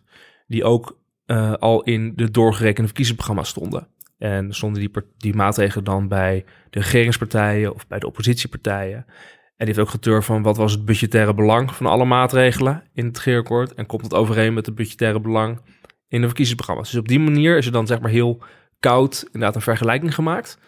Uh, maar dat laat weinig zien over... bijvoorbeeld over lastendruk, welke keuzes zijn daar gemaakt... of over de koopkracht, welke keuzes zijn dat gemaakt. Dan komt het overeen met, met wat er beloofd is. Dus die slag heb ik proberen te maken... en dan kom je echt wel in, in politiek gedrag wat je moet commentariëren. Ja, en die slag is heel interessant, want u zei al... Nou, een groot deel uh, van de verkiezingsprogramma-ideeën... van de formatiepartijen komt wel in het regeerakkoord. Uh, maar een procent of twintig, misschien iets meer, niet. En dat zijn juist wel... aantal cruciale dingen. Wat is het eigenlijk het belangrijkste of het eerste wat u heeft aangetroffen... waar grote verschillen zijn tussen de verkiezingsprogramma's... van de deelnemende partijen en het uiteindelijke regeerakkoord? Het eerste wat ik aantrof is uh, de uitgaven. Uh, je ziet dat als je zeg maar het gemiddelde neemt... vaak het gewogen gemiddelde van, van de regeringspartijen... In, ja, dat moeten we het... nou even erbij ja. vertellen. De regeringspartijen die dus uiteindelijk in het kabinet komen... De ene partij heeft dertig zetels, de andere partij twintig, de andere partij tien zetels, bij ja. wijze van spreken. En dat, daar maakt u dus een weging mee. Ja, precies. precies. Um, dus dat doe ik dan door heel het uh, proefschrift. Dus in, um, bijvoorbeeld bij het laatste kabinet, het kabinet wat er nu zit, weegt de V V D het zwaarst. Ja, V V D weegt het zwaarst, ChristenUnie weegt het lichtst. En dat zet je dan volgens af tegen de keuze die in het regeerakkoord komen te staan. En als je dat dus over de tijd doet, zie je dus dat de, de totale... collectieve uitgaven, dat die eigenlijk per regeerakkoord uh, veel hoger uitkomen dan dat je zou verwachten als je dat gemiddelde pakt. Ja, dus de uitgaven uh, dus, zeg maar, van de rijksbegroting. Ja. Uh, er staan allerlei beloften in de verkiezingsprogramma's. Uh, en vaak ook dat er een beetje, ja, dat er niet al te veel groei is. Misschien ja. zelfs inkrimping. Ja. Uh, maar er is toch altijd wel weer groei? Ja, klopt. klopt. De, de, de collectieve lasten die worden uh, hoger. Uh, ja, dat is de vervolgstap. Dus eerst zie je dat de collectieve uitgaven... dat die veel hoger worden. Dus dat uh, de uitgaven inderdaad van de collectieve sector... dat die veel hoger worden dan dat je zou verwachten. Um, en dat kan je dan vervolgens weer gaan uitsplitsen. Want als je dus ziet dat dat... Nou ja, laten we zeggen, als je het in euro's uitrekent... dat ongeveer per formatie gemiddeld drie miljard euro hoger is... dan dat gewogen gemiddelde. Als je drie miljard bekijkt, kan je vervolgens kijken... ja, maar bij welke onderliggende posten van die uitgaven... wat verklaart dan het verschil? Want je hebt posten zoals uh, sociale zekerheid en de zorg... en de uitgaven van milieu en de uitgaven van onderwijs. Ja, ja u, noemt, hele u noemt sociale zekerheid en zorg. Dat zijn natuurlijk hele grote posten altijd in de rijksbegroting. Ja. En uh, daar ziet u meteen ook al uh, dat er verschillen ja, zijn. Dus ik zie meteen dat, dat sociale zekerheid... dat dat uh, de helft van die, die extra uh, uitgaven uh, verklaart. Uh, Terwijl dus... partijen als um, V V D, maar ook C D A uh, zeggen... Uh, wij willen die, die sociale zekerheid willen we niet ja. te ver de pan uit laten reizen. Uh, dat is dus ook een belofte aan hun kiezers. Uh, ja. uh, Rutte zegt zelfs letterlijk hardwerkende Nederlanders. Uh, daar, daar zijn wij voor. En we vinden niet dat er te veel geld naar uitkeringen moet. We hebben natuurlijk liefst iedereen aan het werk. Maar ook de V V D die komt dan uiteindelijk uit zo'n formatiekamer... met meer uitgaven voor sociale zekerheid. Ja, in ieder geval dat de beloofde verlichtingen gaan dus niet door. Dus de, de beloofde bezuinigingen op sociale zekerheid gaan niet door in, de, in die mate. Dat zie je heel erg, dat partijen dus uh, elkaars bezuinigingen op sociale zekerheid... dat ze het lastig vinden om die van elkaar te, te accepteren of over te nemen in een onderhandeling. En je ziet dat partijen wel uitgavenwensen hebben op sociale zekerheid. Ook al begrijpelijk, want ja, sociale zekerheidsregeling kan je ook richten op bepaalde doelgroepen. Hè. Het is veel moeilijker, veel makkelijker dan bij belastingen bijvoorbeeld. Ja. Je kan bijvoorbeeld in toeslagen kan je het richten op bepaalde groepen die bijvoorbeeld ja. in de achterban zitten. Nou, dus bijvoorbeeld de C D A of de ChristenUnie kan ik me voorstellen. Kinderbijslag is precies, voor hen belangrijk. Precies, dat is een goed voorbeeld. Is een goed voorbeeld, ja. Uh, uh, huurtoeslag, uh, dat dingen. Dat... D zesenzestig en V V D kijken we wat meer naar het individu. Dus daar willen ze misschien ook nog ja. aansleutelen. Uh, maar het gevolg daarvan is dus dat je ziet dat uh, dus die sociale zekerheidsuitgaven dat die behoorlijk uh, hoger worden. Dus uh, in hedendaagse termen is dat uh, één, bijna één komma vijf miljard. Dat is bijna de helft wordt doorverklaard. Uh, dat komt vooral omdat je elkaar ook wat wil gunnen. Dus je wilt elkaars bezuiniging niet hebben. Je wil allebei niet verliezen. Maar je wilt elkaar wel wat gunnen. Uh, dat je een, een eigen uh, uh, uh, regeling uit je verkiezingsprogramma hebt. Ja, en zeker in dat tijden dat er, dat, er, dat er plussen zitten in de uh, economie... Ja. Is het makkelijk om het op die manier op te lossen. Ja. Namelijk eigenlijk het probleem niet weg te nemen, maar gewoon uh, elkaar wat te helpen. Ja, in, maar ik in zie het eigenlijk altijd. Hè? Dus in elke situatie, uh, bijna elke situatie, nemen die sociale zekerheidsuitgaven nemen het, nemen het toe. Dus het is niet alleen als goed of slecht gaat met de economie. Uh, je ziet het eigenlijk uh, altijd. Net zoals dat, dat de uitgaven hoger zijn dan die referentiemaat van het gewoon gemiddelde van de partij. Dat zie je ook eigenlijk altijd. Er is maar één moment waarin dat niet gebeurt. En dat is in tweeduizend twee... Uh, en op dat moment, bij die formatie, zie je ook dat uh, de vooruitzichten voor de economie en voor de overheidsfinanciën, tussen het moment dat de verkiezingsprogramma's zijn vastgesteld en het moment dat de formatie is, dat die enorm verslechteren. Ja, dat was het zeg maar uh, helemaal aan het einde van Paars twee. Wim ja. Kok, uh, die ging weg. Ja. Uh, uiteindelijk kwam er natuurlijk een, een kabinet uh, van Balkenende met de L P F onder andere ja. en, en de V V D. En toen de cijfers werden dus tijdens de formatie slechter. En ja, toen moesten ze dus eigenlijk wel ingrijpen. Slechter. En toen, uh, toen is, dus, uh, is dus besloten in die formatie om echt uh, meer de uitgaven terug te dingen. Dan, uh, of in ieder geval minder ver te laten oplopen dan dat, je, uh, dan dat zij in een verkiezingsprogramma hadden aangegeven. Ja. Um, en zo zie je dus een aantal uh, wetmatigheden. Dus dit is inderdaad er eentje van de, de, de collectieve uitgaven nemen eigenlijk alleen maar af op het moment dat... Uh, Of een, ja, neem alleen maar af op het moment dat het echt slecht gaat met die, met de vooruitzichten voor de overheidsfinanciën opeens. En eigenlijk voor andere momenten nemen ze dus altijd toe. En je ziet dus dat het grootste gedeelte verklaard wordt door sociale zekerheid. Maar je kan nog een aantal andere posten langs. Je ziet bijvoorbeeld dat de uitgaven aan het openbaar bestuur, dat die mm-hmm. eigenlijk altijd wel hoger uitkomen dan beloofd. En, openbaar bestuur, dat is ambtenaren. Ja, precies. En dat komt omdat daar vaak, uh, er zit natuurlijk uh, geld aan. Uh, geld voor ambtenaren, arbeidsvoorwaarden ambtenaren. Ook geld naar gemeenteraad, naar provinciesraad. Uh, en het is een hele um, ja, wel populaire maatregel of belofte in de verkiezingsprogramma's om te bezuinigen op ambtenaren. Ja, die... en alle partijen zeggen daar wel dingen over. En niet alleen rechtspartijen, maar ja. ook linkspartijen zeggen tegenwoordig de overheid moet kleiner, althans misschien niet de uitgaven, maar wel het aantal ambtenaren. De bureaucratie moet minder. Bijvoorbeeld de S P zegt dat altijd als het over de zorg gaat. Ja, precies. Uh, dat is dan zorg. Dat zijn de zorguitgaven. Maar dit gaat dan echt over de, de, de rijksambtenaren. De mensen in de, de, de ministeries. ambtenaren in de ministeries, in de provinciehuizen, bij de gemeentes. Um, en je ziet dus dat er altijd belofte wordt gedaan om die uitgaven flink terug te, te dringen. Um, maar dat in uh, regeerakkoorden dat er eigenlijk minder tot stand komt dan dat beloofd is. Dus dat is weer een verklaring waarom die uitgaven toch hoger uh, is dat ook omdat, uh, nou, bureaucratie zijn natuurlijk taai. Maar ook omdat als je op een gegeven moment krimpt op ambtenaren. Kijk maar naar de Belastingdienst die in de ja. problemen is. Ja, dan worden ook allerlei dingen niet meer goed gecontroleerd. En daardoor krijg je weer fraude en misschien wel minder inkomsten als overheid. Dat zou kunnen. Alleen de vraag is waarom partijen dat niet bedachten toen ze een verkiezingsprogramma opstelden. Want daar dachten ze dat blijkbaar allemaal niet. En dan in de formatie, als dit de redenering is, dan opeens wel. Waar komt dat inzicht ineens vandaan? Want het C P B die geeft, een, geeft een goedkeuring op het doen van bepaalde beloftes als die ook uitvoerbaar zijn. Ja, want ik herinner me heel vaak uit verkiezingsprogramma's dat er efficiëntiekortingen stonden. Ja, precies. Dat is het. Efficiëntiekortingen op openbaar bestuur. Dus, die dus je denkt, ik moet er ergens zestig miljoen vandaan halen. Doe ja. maar zestig miljoen efficiëntiekorting op ja. dat terrein. Ja. Maar het C P B heeft er op een bepaald moment ook van gezegd... dat gaan we allemaal niet meer automatisch in die lijstjes opnemen. Ja, precies. Dat, dat is inderdaad... dat zie je als je dus de hele geschiedenis van die doorrekeningen doorneemt. Dan zie je dat de efficiëntiekortingen op het openbaar bestuur... die waren in het begin enorm. Echt enorm. Want dat was natuurlijk een goedkope bezuiniging. Je liet dat inboeken. En dan uh, later zien we wel of het lukt. Later zien we wel of het lukt. En meestal lukt het niet. Maar dan had je ineens heel veel budgettaire ruimte om leuke dingen te doen. En het C P B zei ook na een tijdje van... ja, dit is eigenlijk op basis van onze ervaringen... op basis van kennis... zijn dit zulke bezuinigingen, die, die mag je niet meer inboeken. Dus dat bedrag is ook gemaximeerd. En je ziet dus ook dat die bedragen uh, aan het afnemen zijn... Uh, door de tijd. Maar dan alsnog zie je dus in de regeerakkoorden... dat het niet gehaald wordt, die bedragen. Uh, dus dat is, hè, dat is dus er. Uh, Want in drie keer korter staan ze toch weer, zijn de bedragen toch weer groter dan eigenlijk ja, mag? Groter. Uh, we hadden net over dat de sociale zekerheid ongeveer één komma vijfenveertig miljard hoger uitkwam. En bij uh, de openbaar bestuur gaat het om zeshonderd miljoen. Uh, zeshonderdvijftig miljoen ongeveer per formatie uh, meer dan je zou verwachten op basis van de verkiezingsprogramma's.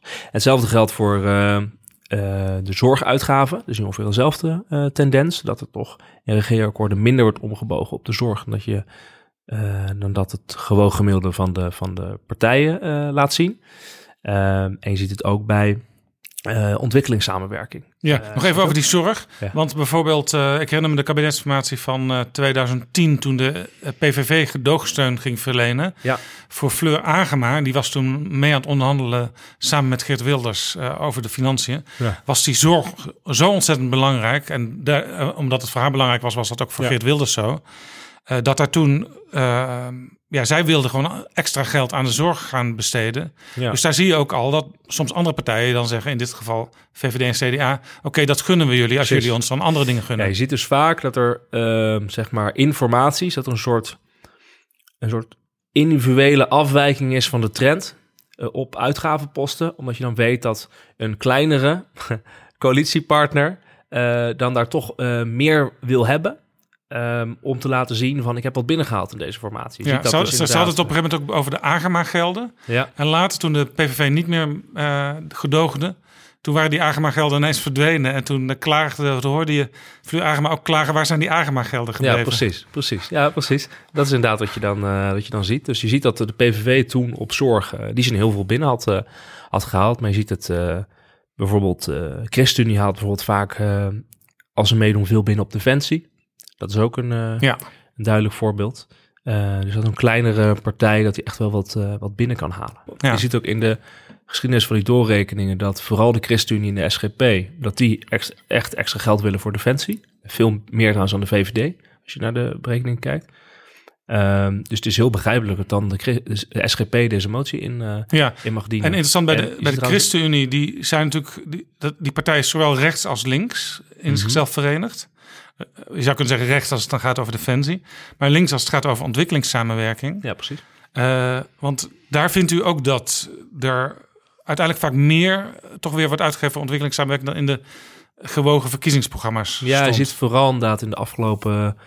Uh, eigenlijk sinds, uh, sinds de kabinetten Rutte... zie je dat de V V D um, en dan ook de P V V in tweeduizend tien... dat die behoorlijke standpunt innemen van... er moet heel veel minder geld. Ja, ja de V V D is soms bijna afschaffing van uh, ja, ontwikkelingssamenwerking. En dat, dat is dan... Uh, dan weet je eigenlijk van tevoren van... dat is ook een deel een campagneverhaal. Uh, dus gebruikt echt de doorrekening als campagnedocument. En je weet dan dat in de formatie... dat dan de, de, de, de progressieve of de midden- of de linkse partijen... hoe je ze wil noemen... die willen dat absoluut niet. En die halen dus ook onevenredig veel...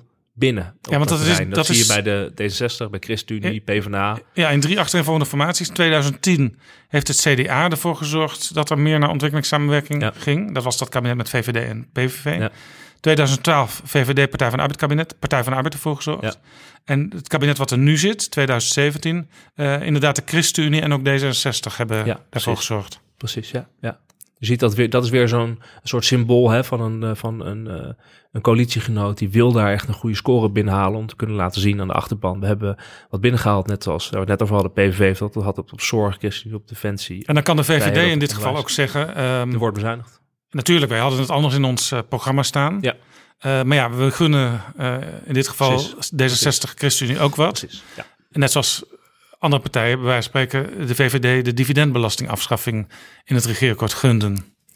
Zo zou je het kunnen zeggen. Ja, er worden inderdaad dingen gegund. Maar je ziet dus wel dat de, de, de kleinere partijen... die hebben dan, wat ze dan noemen in de wetenschap... het relatieve zwakte-effect. Ze zijn het kleinste, maar het is heel relatief. Ze kunnen uh, eigenlijk meer binnenhalen... dan wat je op basis van hunzetelaantal zou kunnen verwachten. Dat zie je dus bij de kleinere Ook een beetje vanuit het en, idee dat vaak die kleinste partij nodig is... Ja, voor de zetelverhouding in de Tweede precies, Kamer en precies. in de Eerste Kamer. Dus daardoor heeft hij eigenlijk disproportioneel veel macht... en de grootste partij eigenlijk disproportioneel weinig macht en onderhandelen. Ja, want als grote partij moet je dus maar zorgen... dat die partijen aan tafel blijven Precies. zitten... en ook Precies. met veel plezier uiteindelijk dat kabinet ingaan. Precies, ja, dat klopt helemaal.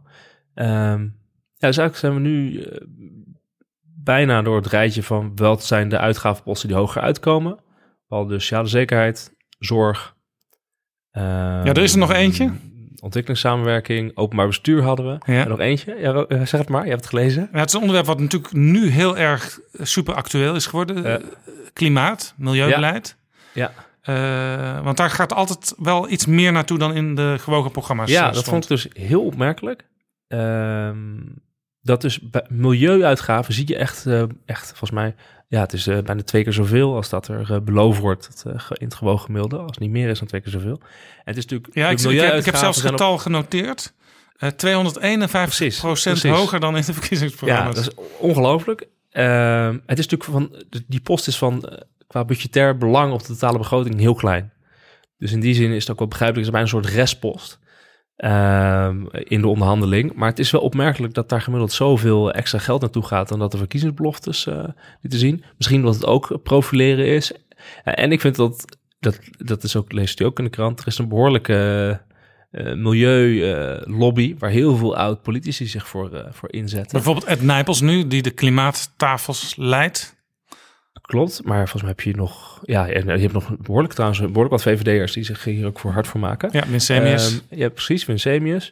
Uh, ja, ik kan het niet bewijzen, maar het lijkt er wel op dat, dat ze in ieder geval... Uh, het suggereert dat ze effect hebben met hun lobby. Ja, nou is ja. dat, dat bedrag uh, tweehonderdeenenvijftig procent hoger is heel veel natuurlijk, maar... Het ging om tweehonderd, ongeveer tweehonderdvijftig miljoen euro ja, meer. Precies, precies. Dus dat, dat dus valt dan peanuts op de hele op de totale rijksbegroting wel mee. Ja. Maar wat ik me afvroeg, want... Um, In de, in de, in de uh, integreerakkoord wat nu wordt uitgevoerd... daar staat, stond natuurlijk al in dat Parijs moet worden gehaald... en dat Nederland zelfs pro- wil proberen uh, wat voorop te lopen... in de klimaatdoelstellingen. Mm-hmm. Ja. Uh, maar we weten ook dat in dat regeerakkoord... stonden nog niet alle berekeningen hoe dat gerealiseerd moet worden. Mm-hmm. Uh, dus dan gebeurt er eigenlijk tijdens zo'n kabinetsperiode... nog heel veel cijfermatig als het, als het gaat om hoe voer je zoiets uit. Ja. Precies, dat klopt. Dus dat moet dan, Want dat uh, is nu ook bijvoorbeeld de kritiek van de oppositiepartijen. Van ja, leuk dat jullie Parijs willen halen, kabinet. Maar uh, waar zijn de maatregelen? Ja, en wie gaat het betalen? Dat is natuurlijk ook nog niet vastgelegd. In de regeerakkoord is dat vastgelegd. Als je in de doorrekening, dat is leidend voor wat geef je uit en wie betaalt het. En dat is natuurlijk voor de klimaatplannen van dit kabinet nog niet, uh, nog niet duidelijk. Nee. nee, dus er komen ook nog, dat, maar dat kan me voorstellen dat dat in zo'n onderzoek niet meegenomen kan worden. Tijdens een kabinetsperiode gebeuren natuurlijk ook allerlei dingen. Hè? Ja, precies. Tijdens een kabinetsperiode gebeuren ook allemaal dingen. En in mijn onderzoek natuurlijk, ik onderzoek alleen de relatie tussen verkiezingsprogramma's en regeerakkoorden. Ja. Dus dat betekent dat, dat ik twee dingen ook duidelijk niet onderzoek. Namelijk de stap van gewone verkiezingsprogramma's naar doorgerekende regeerakkoorden. Daar heb ik net een beetje over gehad. Alle verschillen die daartussen zitten, die zie ik niet met mijn onderzoek. Ik zie dan vervolgens wel de relatie tussen doorgerekende verkiezingsprogramma's... en doorgerekende regeerakkoorden die politici zelf openbaren. Maar ik zie, of de goedkeuring geven dat ze deze openbaart... maar ik zie vervolgens niet of dat beleid in de regeerakkoorden komt staan... of het ook daadwerkelijk uitgevoerd uh, wordt. Dat, dat, dat kan ik ook niet zien. Ja, We weten en, wel uit onderzoek dat, ja. dat de meerderheid van, van uh, maatregelen... in een regeerakkoord dat het uitgevoerd wordt. En er zijn soms natuurlijk hele cruciale momenten tijdens kabinetsperiode... bijvoorbeeld als de meerderheid verdwijnt in een van de kamers...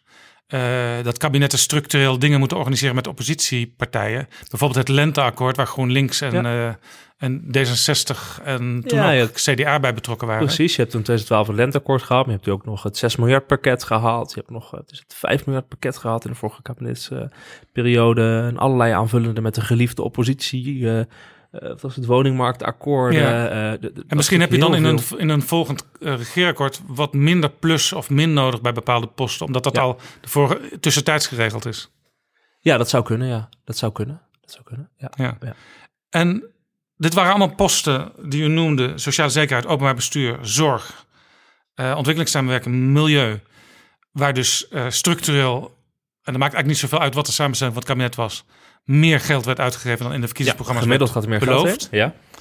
Uh, maar er is ook een post waar u heeft gezien... dat structureel minder budget in het regeerakkoord komt. Ja. Welke is dat? Onderwijs. Onderwijs? Onderwijs, ja. Zo belangrijk onderwijs, roept dat, iedereen dus, altijd. Dat, dat er zijn dus... zelfs partijen die zich onderwijspartij noemen. Ja, dat zie je dus ook in de, in de doorrekeningen terug. Dus je ziet bijvoorbeeld dat... Uh, D zesenzestig en GroenLinks in de doorgerekende verkiezingsprogramma's heel duidelijk voorop lopen met extra uitgaven aan onderwijs. Um, Maar je ziet dat hier uh, gemiddeld toch die uitgavenstijgingen wat achterblijven bij, uh, bij wat er beloofd werd in de verkiezingsprogramma's tijdens uh, in, in de regeringen of in de, in de regeerakkoorden. Uh, het gaat dan uiteindelijk om een bedrag van, laten we zeggen, zeshonderd miljoen. Uh, wat er minder naartoe gaat dan dat, je, dat die referentiemaat zegt. Nou, dat is best, best een bedrag. Ja. zeshonderd miljoen. Ja, dat is best een bedrag. Uh, dus dat vond ik een heel opmerkelijk, dat het de enige post is in mijn... Hè, want we hebben bijvoorbeeld ook nog de post uitgaven aan defensie, de post uitgaven aan infrastructuur. En dat zijn posten waar ik dus geen verschillen op zie. Dus die bestaan ook. Uh, maar dit is de enige post die gemiddeld uh, lager uitkomt. Dat terwijl, wel opmerkelijk, wel... terwijl als argeloos burger zou je het idee kunnen hebben dat de laatste jaren juist onderwijs veel meer in het zonnetje is komen te staan. Ja, in ieder geval dus in de verkiezingsretoriek. Dus ja. Net als dat je, dat je ziet dat dus er altijd gezegd wordt, we gaan bezuinigen op ambtenaren. Uh, snijden naar eigen vlees. En dat dus na de verkiezing dat toch wat minder wordt gedaan dan uh, dat de partijen allemaal beloofden.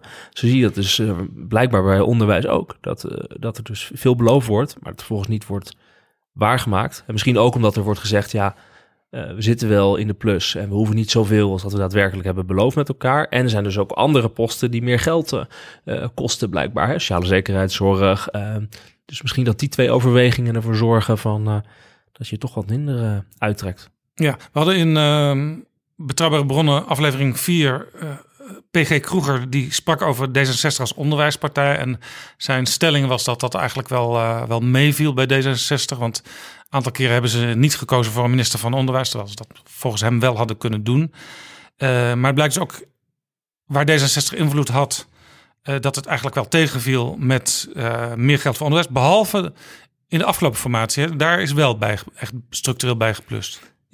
De afgelopen formatie kwam duidelijk hoger Want uit. Daar zegt D zesenzestig uh, zelf over. Die hebben uw uh, proefschrift en uw boek ook gelezen.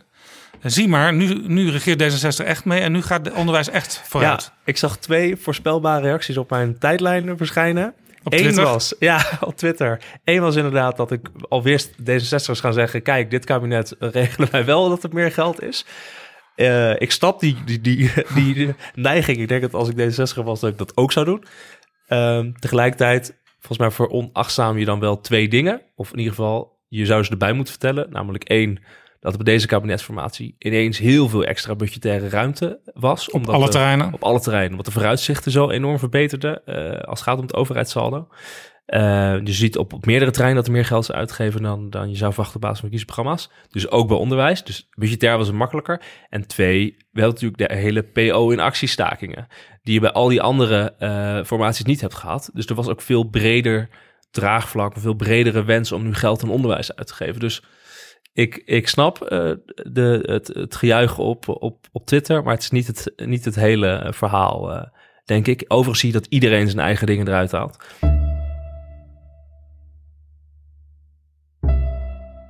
Dit is Betrouwbare Bronnen, een wekelijkse podcast met betrouwbare bronnen. Ik praat met Wimar Bolhuis, die deze week promoveerde. Er zijn dus echt structurele afwijkingen van wat er in de verkiezingsprogramma's stond en wat uiteindelijk diezelfde partijen opschrijven in het regeerakkoord. Hoe zit het met een ander belangrijk punt wat je altijd hoort in verkiezingscampagnes, uh, namelijk de middenklasse? Daar wordt voor altijd van gezegd, uh, die mensen hebben het zwaar, want uh, dat is de ruggengraat van, van Nederland. Uh, de hardwerkende Nederlander, zegt uh, Mark Rutte altijd.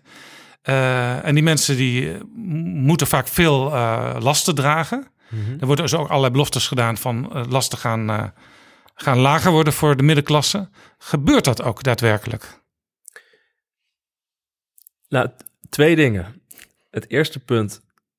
Twee dingen, dat was Joop ten Uyl altijd. Oh, nou ja, um... Maar dat is een goede methode, want dan, dan onthoud je het beter. Oké, okay, twee dingen. Uh, je ziet inderdaad dat partijen zich steeds meer richten op de middenklasse over de tijd heen. Dus je ziet dat steeds de partijen steeds dichter op elkaar gaan zitten als het gaat om beloftes over koopkracht voor de middenklasse. Dus je ziet echt een tendens. De middenklasse is natuurlijk ook de bulk van ja, de Nederlanders. Ja, ja, dus je ziet... Want hoeveel, hoeveel procent van de werkende mensen vallen daaronder? Ik denk, wat zal het zijn? zestig of zo? Misschien nog wel meer. Ik denk het ja. eigenlijk wel, ja. ja. Um, maar je ziet dat partijen daar steeds meer focussen met elkaar. Dus er steeds meer dat er beloftes worden gedaan van de koopkracht voor de middenklasse die moet, uh, moet uh, verbeteren. Dus klopt, uh, dat zie je. En het tweede is dat je dus inderdaad ziet dat bij regeerakkoorden uiteindelijk de neiging bestaat om een soort evenwichtig koopkrachtbeeld eruit te laten spreken. Ja, dus dat alle groepen er Precies. Uh, liefst iets op vooruit gaan. Ja, het liefst dat alle groepen er wat vooruit gaan. Maar ook nog dat vooral dat er niet een groot verschil is tussen de hoogste inkomens en de laagste inkomens in de samenleving. Dus je ziet dat de regeerakkoorden, dat die een koopkrachtbeeld uh, presenteren wat eigenlijk altijd hetzelfde uh, beeld hebben geschreven. Namelijk één, uitkeringsgerechtigden krijgen eigenlijk iets meer. Je zou verwachten op basis van de kiesprogramma's. Dat sport ook heel erg met dat we net zagen. Hè, dat sociale zekerheidsuitgaven hoger uitkomen ja. dan dat we net uh, beloofden. Uh, je ziet dat de middeninkomens eigenlijk ook net wat beter uh, eruit komen. Misschien heeft dat te maken met toeslagen die via de, uh, uh, in de sociale zekerheidsuitgaven zitten. Maar je ziet vooral dat de middeninkomens en hooginkomens, die krijgen duidelijk altijd net wat minder koopkracht uh, dan dat je zou verwachten op basis van die verkiezingsprogramma's. Dus er zit een soort van, van sociale bodemgedachte misschien wel in de achterhoofden van die onderhandelaars ja. van... Ja. Uh, Oké, okay, we hebben misschien wel in ons programma gezegd dat die uitkering dat dat wat minder uh, moet. Maar ja, het is ook wel weer pijnlijk. Dus laten we het, laten we het maar gewoon uh, goed houden voor die mensen aan de onderkant. Ja, dat is klopt. Dat zie je. Uh, je ziet natuurlijk dat, dat uiteindelijk verlagingen van uitkeringen of echt op nullijn zetten van uitkeringen gaat in Nederland eigenlijk nooit door. Dat wordt wel beloofd, maar dat, dat gaat nooit door. Um, Maar vooral gewoon het idee dat eigenlijk... Eigenlijk elke kabinet zegt dat, hè? Van elk kabinet zegt, we zijn een kabinet voor alle Nederlanders. Uh, dat zie je hier eigenlijk wel terug in dit, uh, in dit koopkrachtbeeld. Als je altijd probeert een evenwichtig koopkrachtbeeld te laten zien... dat, dat spreekt heel erg inderdaad... Uh, dat ondersteunt dat verhaal, hè? En dan maakt ook eigenlijk niet zoveel uit welke partijen... of het nou V V D, Partij van de Arbeid of andere partijen is... er deelnemen aan het kabinet. Er is altijd een soort tendens om inderdaad wat meer, wat evenwichtiger... Ik weet niet of je moet het... Uh, ik noem het herverdeling in het proefschrift... En ik vind de, de term nivellering gaat ook veel te ver. Dus in ieder geval er is een soort van herverdeling in die, in die koopkrachtplaatjes. Het moet een evenwichtig uh, beeld. Uh, ja, nivelleren is een feest, zei Hans Pekman natuurlijk. Dan zijn, uh, en dan, maar dan al, zijn, uh, dan zijn formaties hele, hele kleine feestjes. Ja. ja. ja. Het probleem is alleen als een politicus dat hardop zegt... dan moet hij ook meteen de prijs ervoor gaan betalen. Dus ja, je kunt precies. Maar beter niet zeggen. Nee, nee dat, je kunt uh, maar beter gewoon laten gebeuren. En je ziet eigenlijk ook dat dus blijkbaar koopkrachtplaatjes een functie hebben. Bij partijen gaan we het net over uh, partijen die reageren op de, op de berekeningen van de C P B-ambtenaren. Nou, het gaat ook over koopkracht. Uh, nou, daar wordt dus blijkbaar naar gekeken. En dan van ja, hoe gaan we het toch een beetje... rechtmatig uh, of evenwichtig neerzetten, dat, dat koopkrachtbeeld. Dat zie, dat zie ik dus terug. Ja, er wordt altijd gezegd dat Nederland vergeleken met een, bijna alle andere landen ter wereld aan een soort koopkrachtfetischisme leidt. Want wij werken altijd met die koopkrachtplaatjes, zelfs met puntenwolken. Ja. En in de puntenwolken zie je altijd uh, dat er groepen zijn of mensen zijn die afwijken. Dus dan wordt daar ook weer gekeken van kunnen we daar toch nog iets aan doen. Mm-hmm. En dat kost vaak heel veel tijd en heel veel uh, ja, toeslagen of zo die je dan moet bedenken. Maar daar is Nederland vrij uniek in, hè? Ja, klopt. klopt. Ja, volgens mij zegt nu het Centraal Planbureau uh, vorige maand toch, zeiden ze bij de presentatie van de M E F van, uh, van ja, uh, we moeten wel oppassen met hoeveel we, hoeveel, uh, hoe erg we hechten aan koopkrachtplaatjes en de mate van zekerheid die dat geeft en ook in hoeverre we ons beleid willen laten leiden. Want je krijgt dus natuurlijk wel, uh, wel hapsnap uh, beleid om die koopkrachtplaatjes er leuk uh, uit te laten zien. Ja, en de centra- het... het Centraal Bureau voor de Statistiek heeft zelfs uh, later nog gekeken van wat er allemaal uitgekomen is van die koopkrachtprognoses uh, van ja. het Centraal Planbureau. En dat blijkt eigenlijk dat er gedurende een bepaalde periode eigenlijk heel weinig van uitgekomen is. Dat het eigenlijk uh, ook wel tegenvalt dat er, als er plus stond, dan is het vaak ongeveer nul vooruitgang. Ja, maar dat heeft vaak met de onderliggende variabelen te maken. Als je raamt dat er, dat er een behoorlijke loonstijging is, omdat je dat zou verwachten op basis van de aantrekkende economie, of je verwacht een daling van inflatie of in ieder geval een niet zo hoge inflatie. Dat gebeurt dan, komt dan niet uit, loon blijft achter of de inflatie stijgt harder dan verwacht. Dan zie je dat in alle koopkrachtplaatjes meteen terug. Dus uh, ja.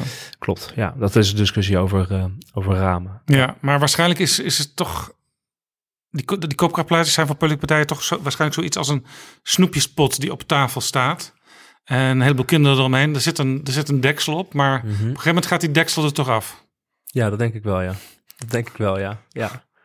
Kun je nou zeggen, als je ziet dat er best wel wat belangrijke beloftes zijn in alle verkiezingsprogramma's die niet op die manier uit het regeerakkoord komen, dat politici eigenlijk gewoon ja, toch een beetje leugentjes aan het verkopen zijn in die verkiezingstijd?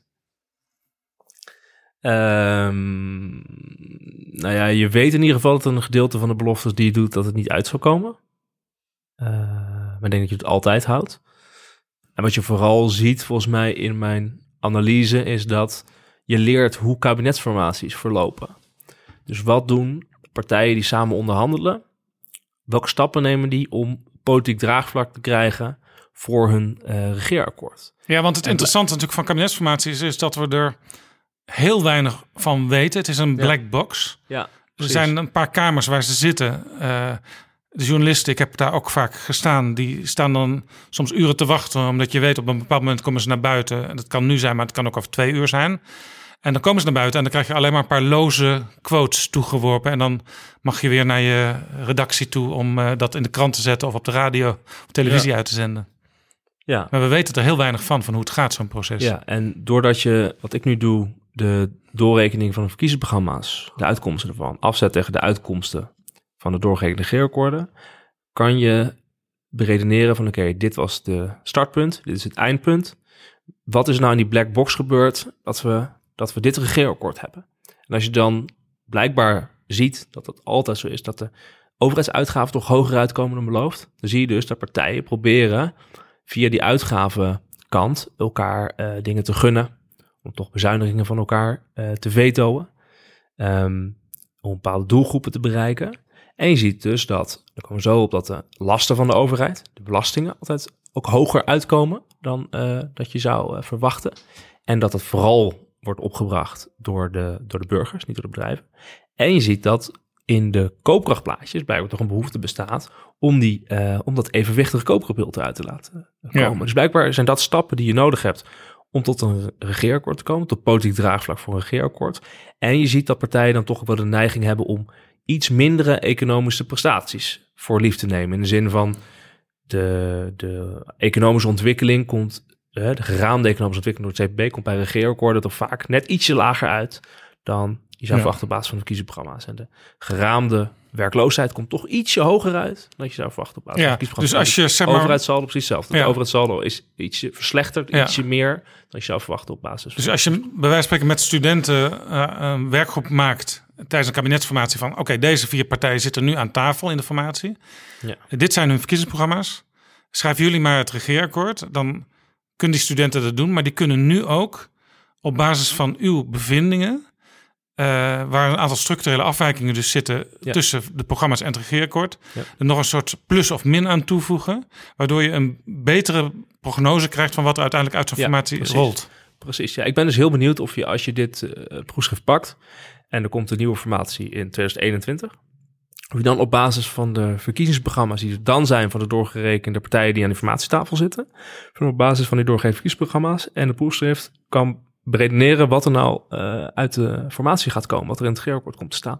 Er staan een aantal duidelijke regels in. Hè, iets hogere uitgaven, gemiddeld drie miljard. Hogere lasten, gemiddeld twee komma negen miljard. Dus een overheidssaldo wat dan iets verslechtert.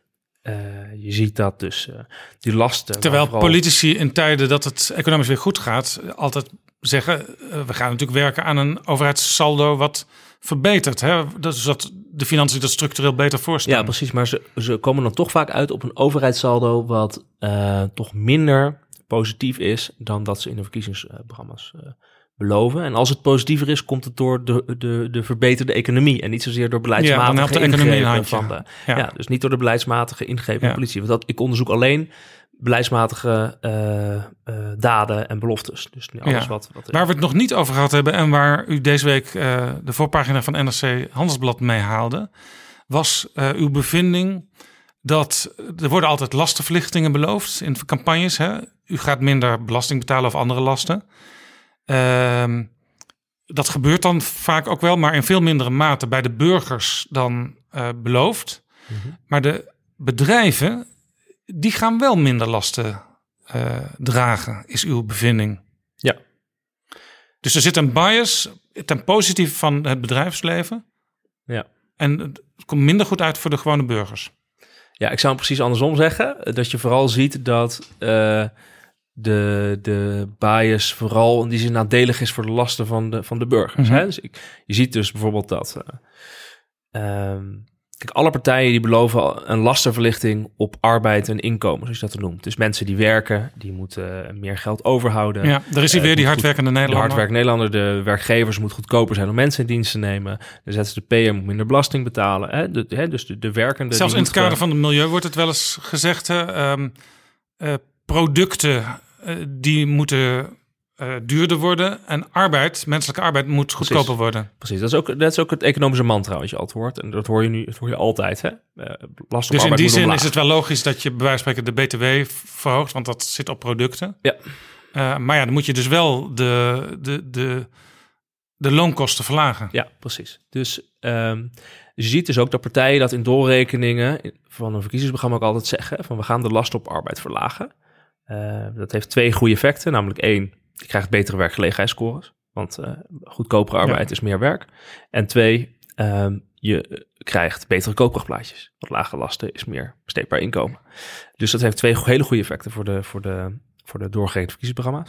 Het probleem zijn dat je in de regeerakkoorden ziet dat um, de lasten op arbeid en inkomen ruim drie miljard, maar bijna drie komma vijf miljard, um, um, minder verlicht worden dan beloofd. Het heeft ermee te maken dat die uitgaven zoveel hoger waren, drie miljard hoger. Nou, dan moet je ook de lasten verhogen. En dat gebeurt dus vooral door dus lastenverlichting op arbeid die beloofd niet door te laten gaan.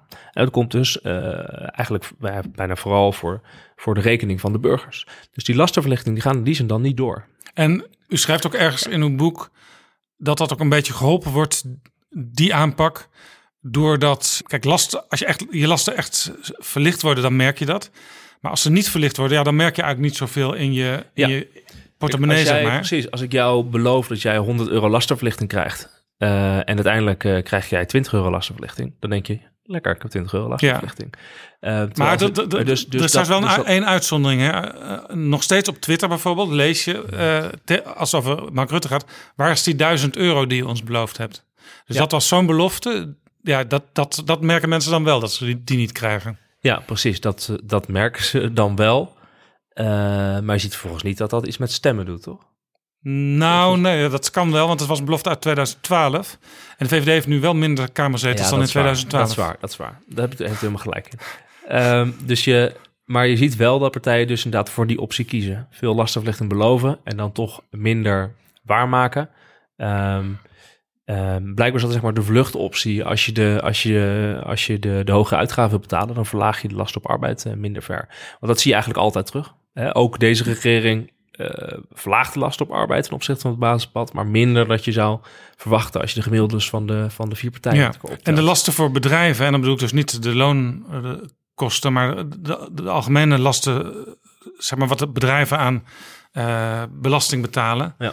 Die gaat dus wel in formaties structureel omlaag en, en ver, verder omlaag dan in verkiezingsprogramma's is aangekondigd. Ja, precies. Is daar een verklaring voor? Nou, je zou het natuurlijk uh, kunnen verklaren vanuit uh, politieke economieoverwegingen. Voor de verkiezingen dan wil je de stem hebben van de burgers. Dan richt je dus op de middenklasse, waar we het net over hadden. Dan heb je daar goede koopkrachtplaatjes voor. Of moet je lastverlichting op arbeid beloven. Als je stemmen binnen hebt en je bent een formatie, je zit daarin en je gaat onderhandelen, dan spelen daar wat, uh, wat andere belangen. Je kan ook de theorie van, van lobby mag natuurlijk hierop toepassen. Ja, er wordt altijd gezegd, uh, V N O N C W is de machtigste lobby, de krachtigste lobby in Den Haag.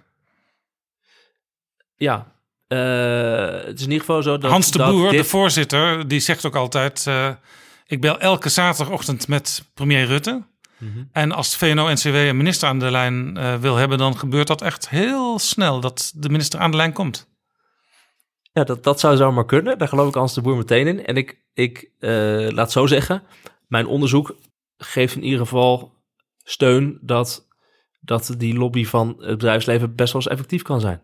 We zien het natuurlijk ook met de afschaffing van de dividendbelasting. Die heeft het bedrijfsleven in het regeerakkoord weten te fietsen via Mark Rutte. Dat is een voorbeeld ervan. Dat klopt. Dat klopt, ja. Ja, dus nee, dus, dus, dat klopt. Hè? Dat zou kunnen zijn. Maar dan zit je dus heel erg op de redenering van de macht van de lobby is sterk. Je zou ook nog kunnen beredeneren van... Um, in de campagne willen mensen graag horen dat bedrijven wat meer belasting gaan betalen. En de burgers een lastenverlichting krijgen. Dat stel je dan ook voor. Dat zie je ook eigenlijk wel terug in de cijfers. Dat bedrijven nog vaak wat meer belasting moeten betalen. Um, en dan na de verkiezingen, ja, dan, dan een lastenverhoging voor het bedrijfsleven is lastig uit te leggen. Dus laten we toch een verlichting doen. Uh, of in ieder geval minder sterke verhoging. Dus je ziet inderdaad dat daar wel een verschil tussen is. Want die lasten op arbeid en inkomen, die gaan dus inderdaad niet zo ver omlaag als dat je zou verwachten. Maar je ziet vervolgens dat de lasten op milieuvervuiling, die blijven iets achter. Een paar honderd miljoen. Mm. Zo'n brokkel uh, uh, maar, uh, post, maar, uh, kapitaal en winst, precies ja. hetzelfde. Uh, ja. Dat zijn natuurlijk dingen die inderdaad bij bedrijven uh, terechtkomen. Ja, en um, u schrijft ook ergens in uw boek dat de um, verhouding tussen mensen die wel of niet um, vermogen hebben uh, in Nederland, die, het verschil in die verhouding is heel groot, net als ja. in de Verenigde Staten. En bijna uh, Nederland en de Verenigde Staten lopen echt voorop in eigenlijk die ja, scheve verhouding tussen mensen met vermogen en mm. mensen zonder vermogen. Ja. Um, maar deze lastenverlichting voor het bedrijfsleven, die werkt dus in het voordeel van mensen met vermogen. Want mensen met vermogen hebben vaak ook veel aandelen. Precies, dat klopt. Dat, uh, dat, dat zou je op dat zou je in zijn algemeenheid kunnen verwachten. Ja, dat is het interessante waar ik dus achter kom van de beloftes van, van partijen als het gaat om uh, lastdruk op arbeid en inkomen. Die zijn in die zin, uh, die zie je ook wel terugkomen. Dat dat in de regeerakkoorden wordt gedaan. Alleen een veel minder hoog niveau. Dus dat scheelt meer dan drie miljard. Uh, wordt het toch minder uh, lasten verlicht. En je ziet dat de beloftes op kapitaal en winst. En de beloftes op uh, de lastdruk voor het bedrijfsleven. Het is super lastig om een eenduidige relatie te vinden tussen de beloftes en wat er in het regeerakkoord komt te staan. Je ziet dat dat of enorm afhangt per formatie. Uh, dat ineens uh, de, de, de kapitaal en winst er heel veel extra wordt belast dan dat je zou verwachten op basis van het gewoonmiddel. Of heel veel minder. Um, en hetzelfde bij de lastdruk voor het bedrijfsleven zie je ook dat dat, ja, dat, dat, dat, dat uh, eigenlijk dat er een negatieve correlatie is. In de zin van dat, dat er wordt gezegd van we gaan verhogen, maar in het regeerakkoord is dan toch net verlagen. Dat zie je wel terug, ja. Dus dat is een lastig, uh, ja. lastig. Zou je niet een groot maatschappelijk compromis kunnen sluiten uh, tussen de bedrijven en de burgers? Want er is één ding waar ze allebei volgens mij belang bij hebben. Dat zijn die loonkosten. Burgers willen lagere loonkosten, maar bedrijven ook. Want dan kunnen ze makkelijker mensen aannemen. En dat is misschien toch uiteindelijk lucratiever dan toch maar weer ten, ten gunste van die aandeelhouders dingen doen. Ja, misschien zou je zo'n, uh, zo'n deal kunnen maken. Ja, ik, ik heb er uh, niet over nagedacht. Um, maar ja, het is wel... Uh... Zo kun je misschien Hans de Boer over, overtuigen van... we gaan het anders doen, Hans. En uh, het is in beider belang. Namelijk van jullie, de bedrijven en van de burgers. Ja, dat is waar. Dat is waar. Ja, ik, ik, ik denk dat dat zou kunnen. Kijk, de, op zelfde lasten op arbeid en inkomen zit ook... Uh, lasten op arbeid zit voor een gedeelte inderdaad bij de werknemers... en voor een gedeelte bij de werkgevers. Dus uh, je zou daar uh, aan twee kanten uh, plezier van moeten hebben. Ja. Het is overigens wel zo dat ook in reactie op uw uh, proefschrift al... mensen van V N O hebben gezegd, dat zeggen ze natuurlijk altijd... die lagere lasten voor het bedrijfsleven... leiden tot betere economische prestaties van de B V Nederland. Ja, dat is ook een hele begrijpelijke reactie. En dat klinkt ook misschien wel aannemelijk. Alleen, ik zie dus in de doorrekening van de regeerakkoorden... leiden gewoon niet tot betere economische groei... of tot meer, minder werkloosheid... of tot betere uh, overheidsfinanciën scores... dan, dan de doorgerekende verkiezingsprogramma's. Dus het dus, is dus... niet zo, of het zit misschien niet in het model... maar in ieder geval V N O N C W die, die roept het... Uh, en wat V N O N C W roept, klopt dus niet altijd. Uh, wat zij roepen komt in ieder geval niet overeen... met wat het C P B berekent, wat het, wat het regeerakkoord gaat doen. Er is één dingetje waar ik tot slot ook nog even graag iets over wil weten... Want uh, elke keer als er een econoom bij mij aan tafel zit, dan hebben we het daarover. Ik heb het er met Koen Teulings uh, over gehad in Betrouwbare Bronnen. Ik heb het er met Bas Jacobs over gehad. Uh, trouwens ook met Jeroen Dijsselbloem. Maar die verdedigde waarom toch dingen soms anders gaan dan ze zouden moeten gaan. Teulings en Jacobs zeggen allebei, gaat het goed met de economie, uh, dan moet je als overheid een beetje... interen of op de rem trappen. En gaat het slecht met de economie, dan kun je juist wat stimuleren. Want uh, dat is uiteindelijk voor de uitkomst het beste. Maar wat we in de praktijk zien, is iets anders. Ja, honderd procent. Dus ik, ik, ik, heb, ik heb dus voor negen verkiezings, verkiezingen uh, bijna op rij... vanaf negentien zesentachtig tot nu, heb bekeken van...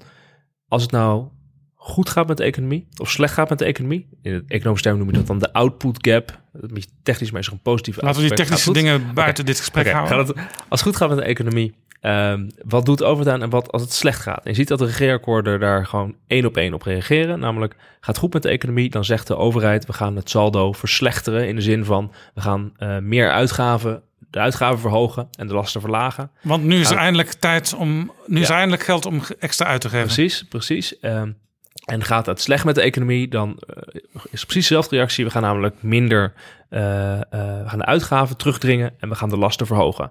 En dat zie je gewoon de hele tijd terug. Want het idee um, is een beetje, het gaat slecht, dus laten we als overheid maar het goede voorbeeld geven. Uh, net als de burgers thuis. Moeten we goed opletten, want anders hebben we straks nog meer centen in, minder centen in onze portemonnee. Ja, dat is de redenering die gevolgd wordt. En uh, in de, de econoom zou dan zeggen, we doen aan pro-cyclisch begrotingsbeleid.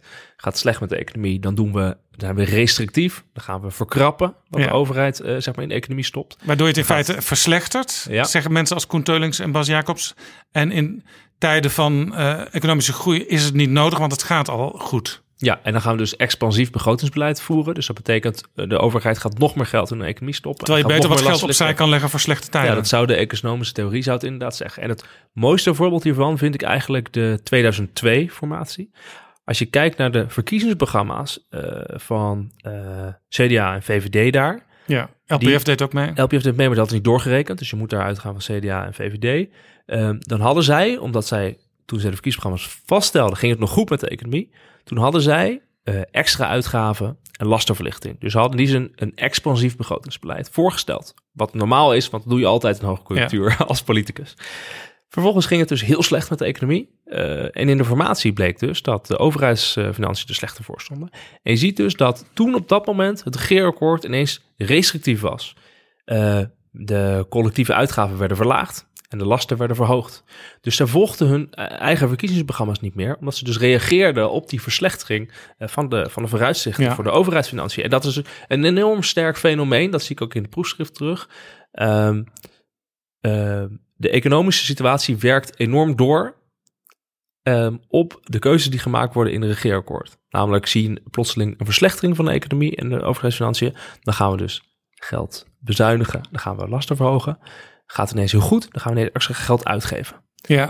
Um, en de lasten verlichten. Dat zie je gewoon altijd. En Wopke Hoekstra was op Prinsjesdag uh, en ook bij zijn begrotingsbehandeling heel trots op uh, de cijfers die hij kon presenteren. Het gaat goed met Nederland, het gaat ook weer goed met de overheidsfinanciën. Maar u zegt, eigenlijk zou je toch een ander beleid moeten voeren op zo'n moment dat het weer beter gaat. Vanuit economisch oogpunt zou je een ander beleid moeten voeren. Vanuit politiek oogpunt snap ik het wel.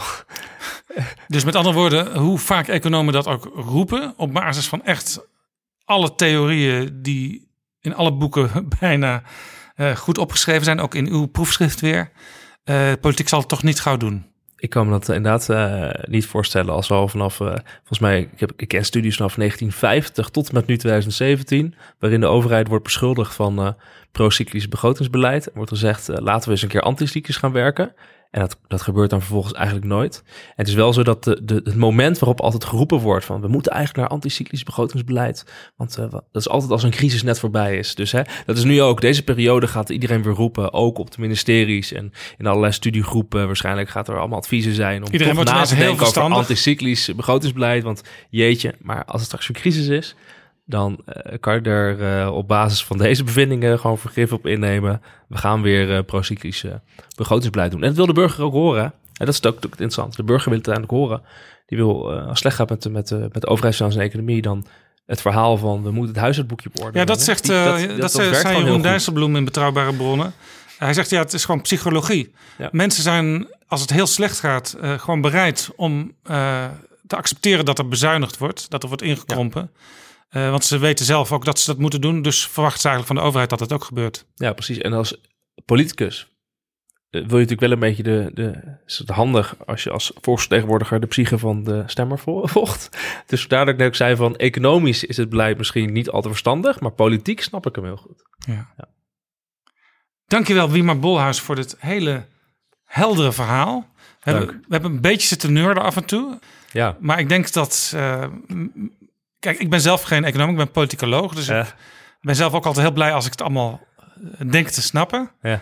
Uh, dus dan hoop ik dat mijn luisteraars ook weer veel hebben bijgeleerd. En ik hoop dat het ook voor economen een interessant, uh, een interessant gesprek was. Maar het zal zeker, want dit zijn toch ook weer nieuwe bevindingen die u, uh, die u heeft over hoe het werkt in kabinetsformaties ten opzichte van verkiezingsprogramma's. Mm-hmm.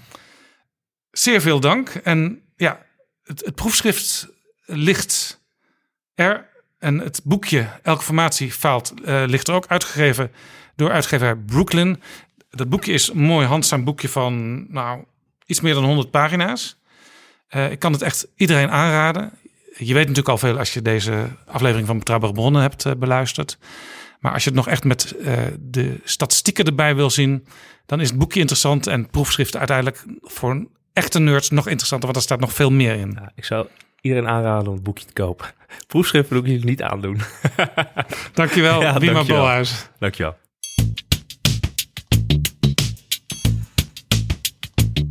Zo, dit was Betrouwbare Bronnen aflevering zeven. Ik ben benieuwd wat je ervan vond. Laat het me weten via Twitter bij apenstaart Jaap Jansen. En op P G kun je ook reageren. Dat kan ook via Twitter via at P G Kroeger. Daarnaast kun je mailen. Dat adres is betrouwbarebronnen apenstaart dag en nacht punt n l. Ik herhaal betrouwbarebronnen apenstaart dag en nacht punt n l. Vertel aan iedereen die je kent, die in politiek geïnteresseerd is, dat Betrouwbare Bronnen bestaat. Want we hebben graag nog veel meer luisteraars. Ben je enthousiast? Vertel dan ook je vrienden dat ze zich kosteloos kunnen abonneren via iTunes. Betrouwbare Bronnen verschijnt dan elke week ook in hun luisterlijst. En als je wilt adverteren of sponsoren, dan ben je meer dan welkom. Dan breng ik je in contact met Anne Janssens of Tim de Gier van Dag en Nacht Media. Wat mij betreft en ook wat P G betreft, tot volgende week. Betrouwbare Bronnen wordt gemaakt door Jaap Jansen in samenwerking met dag en nacht punt n l.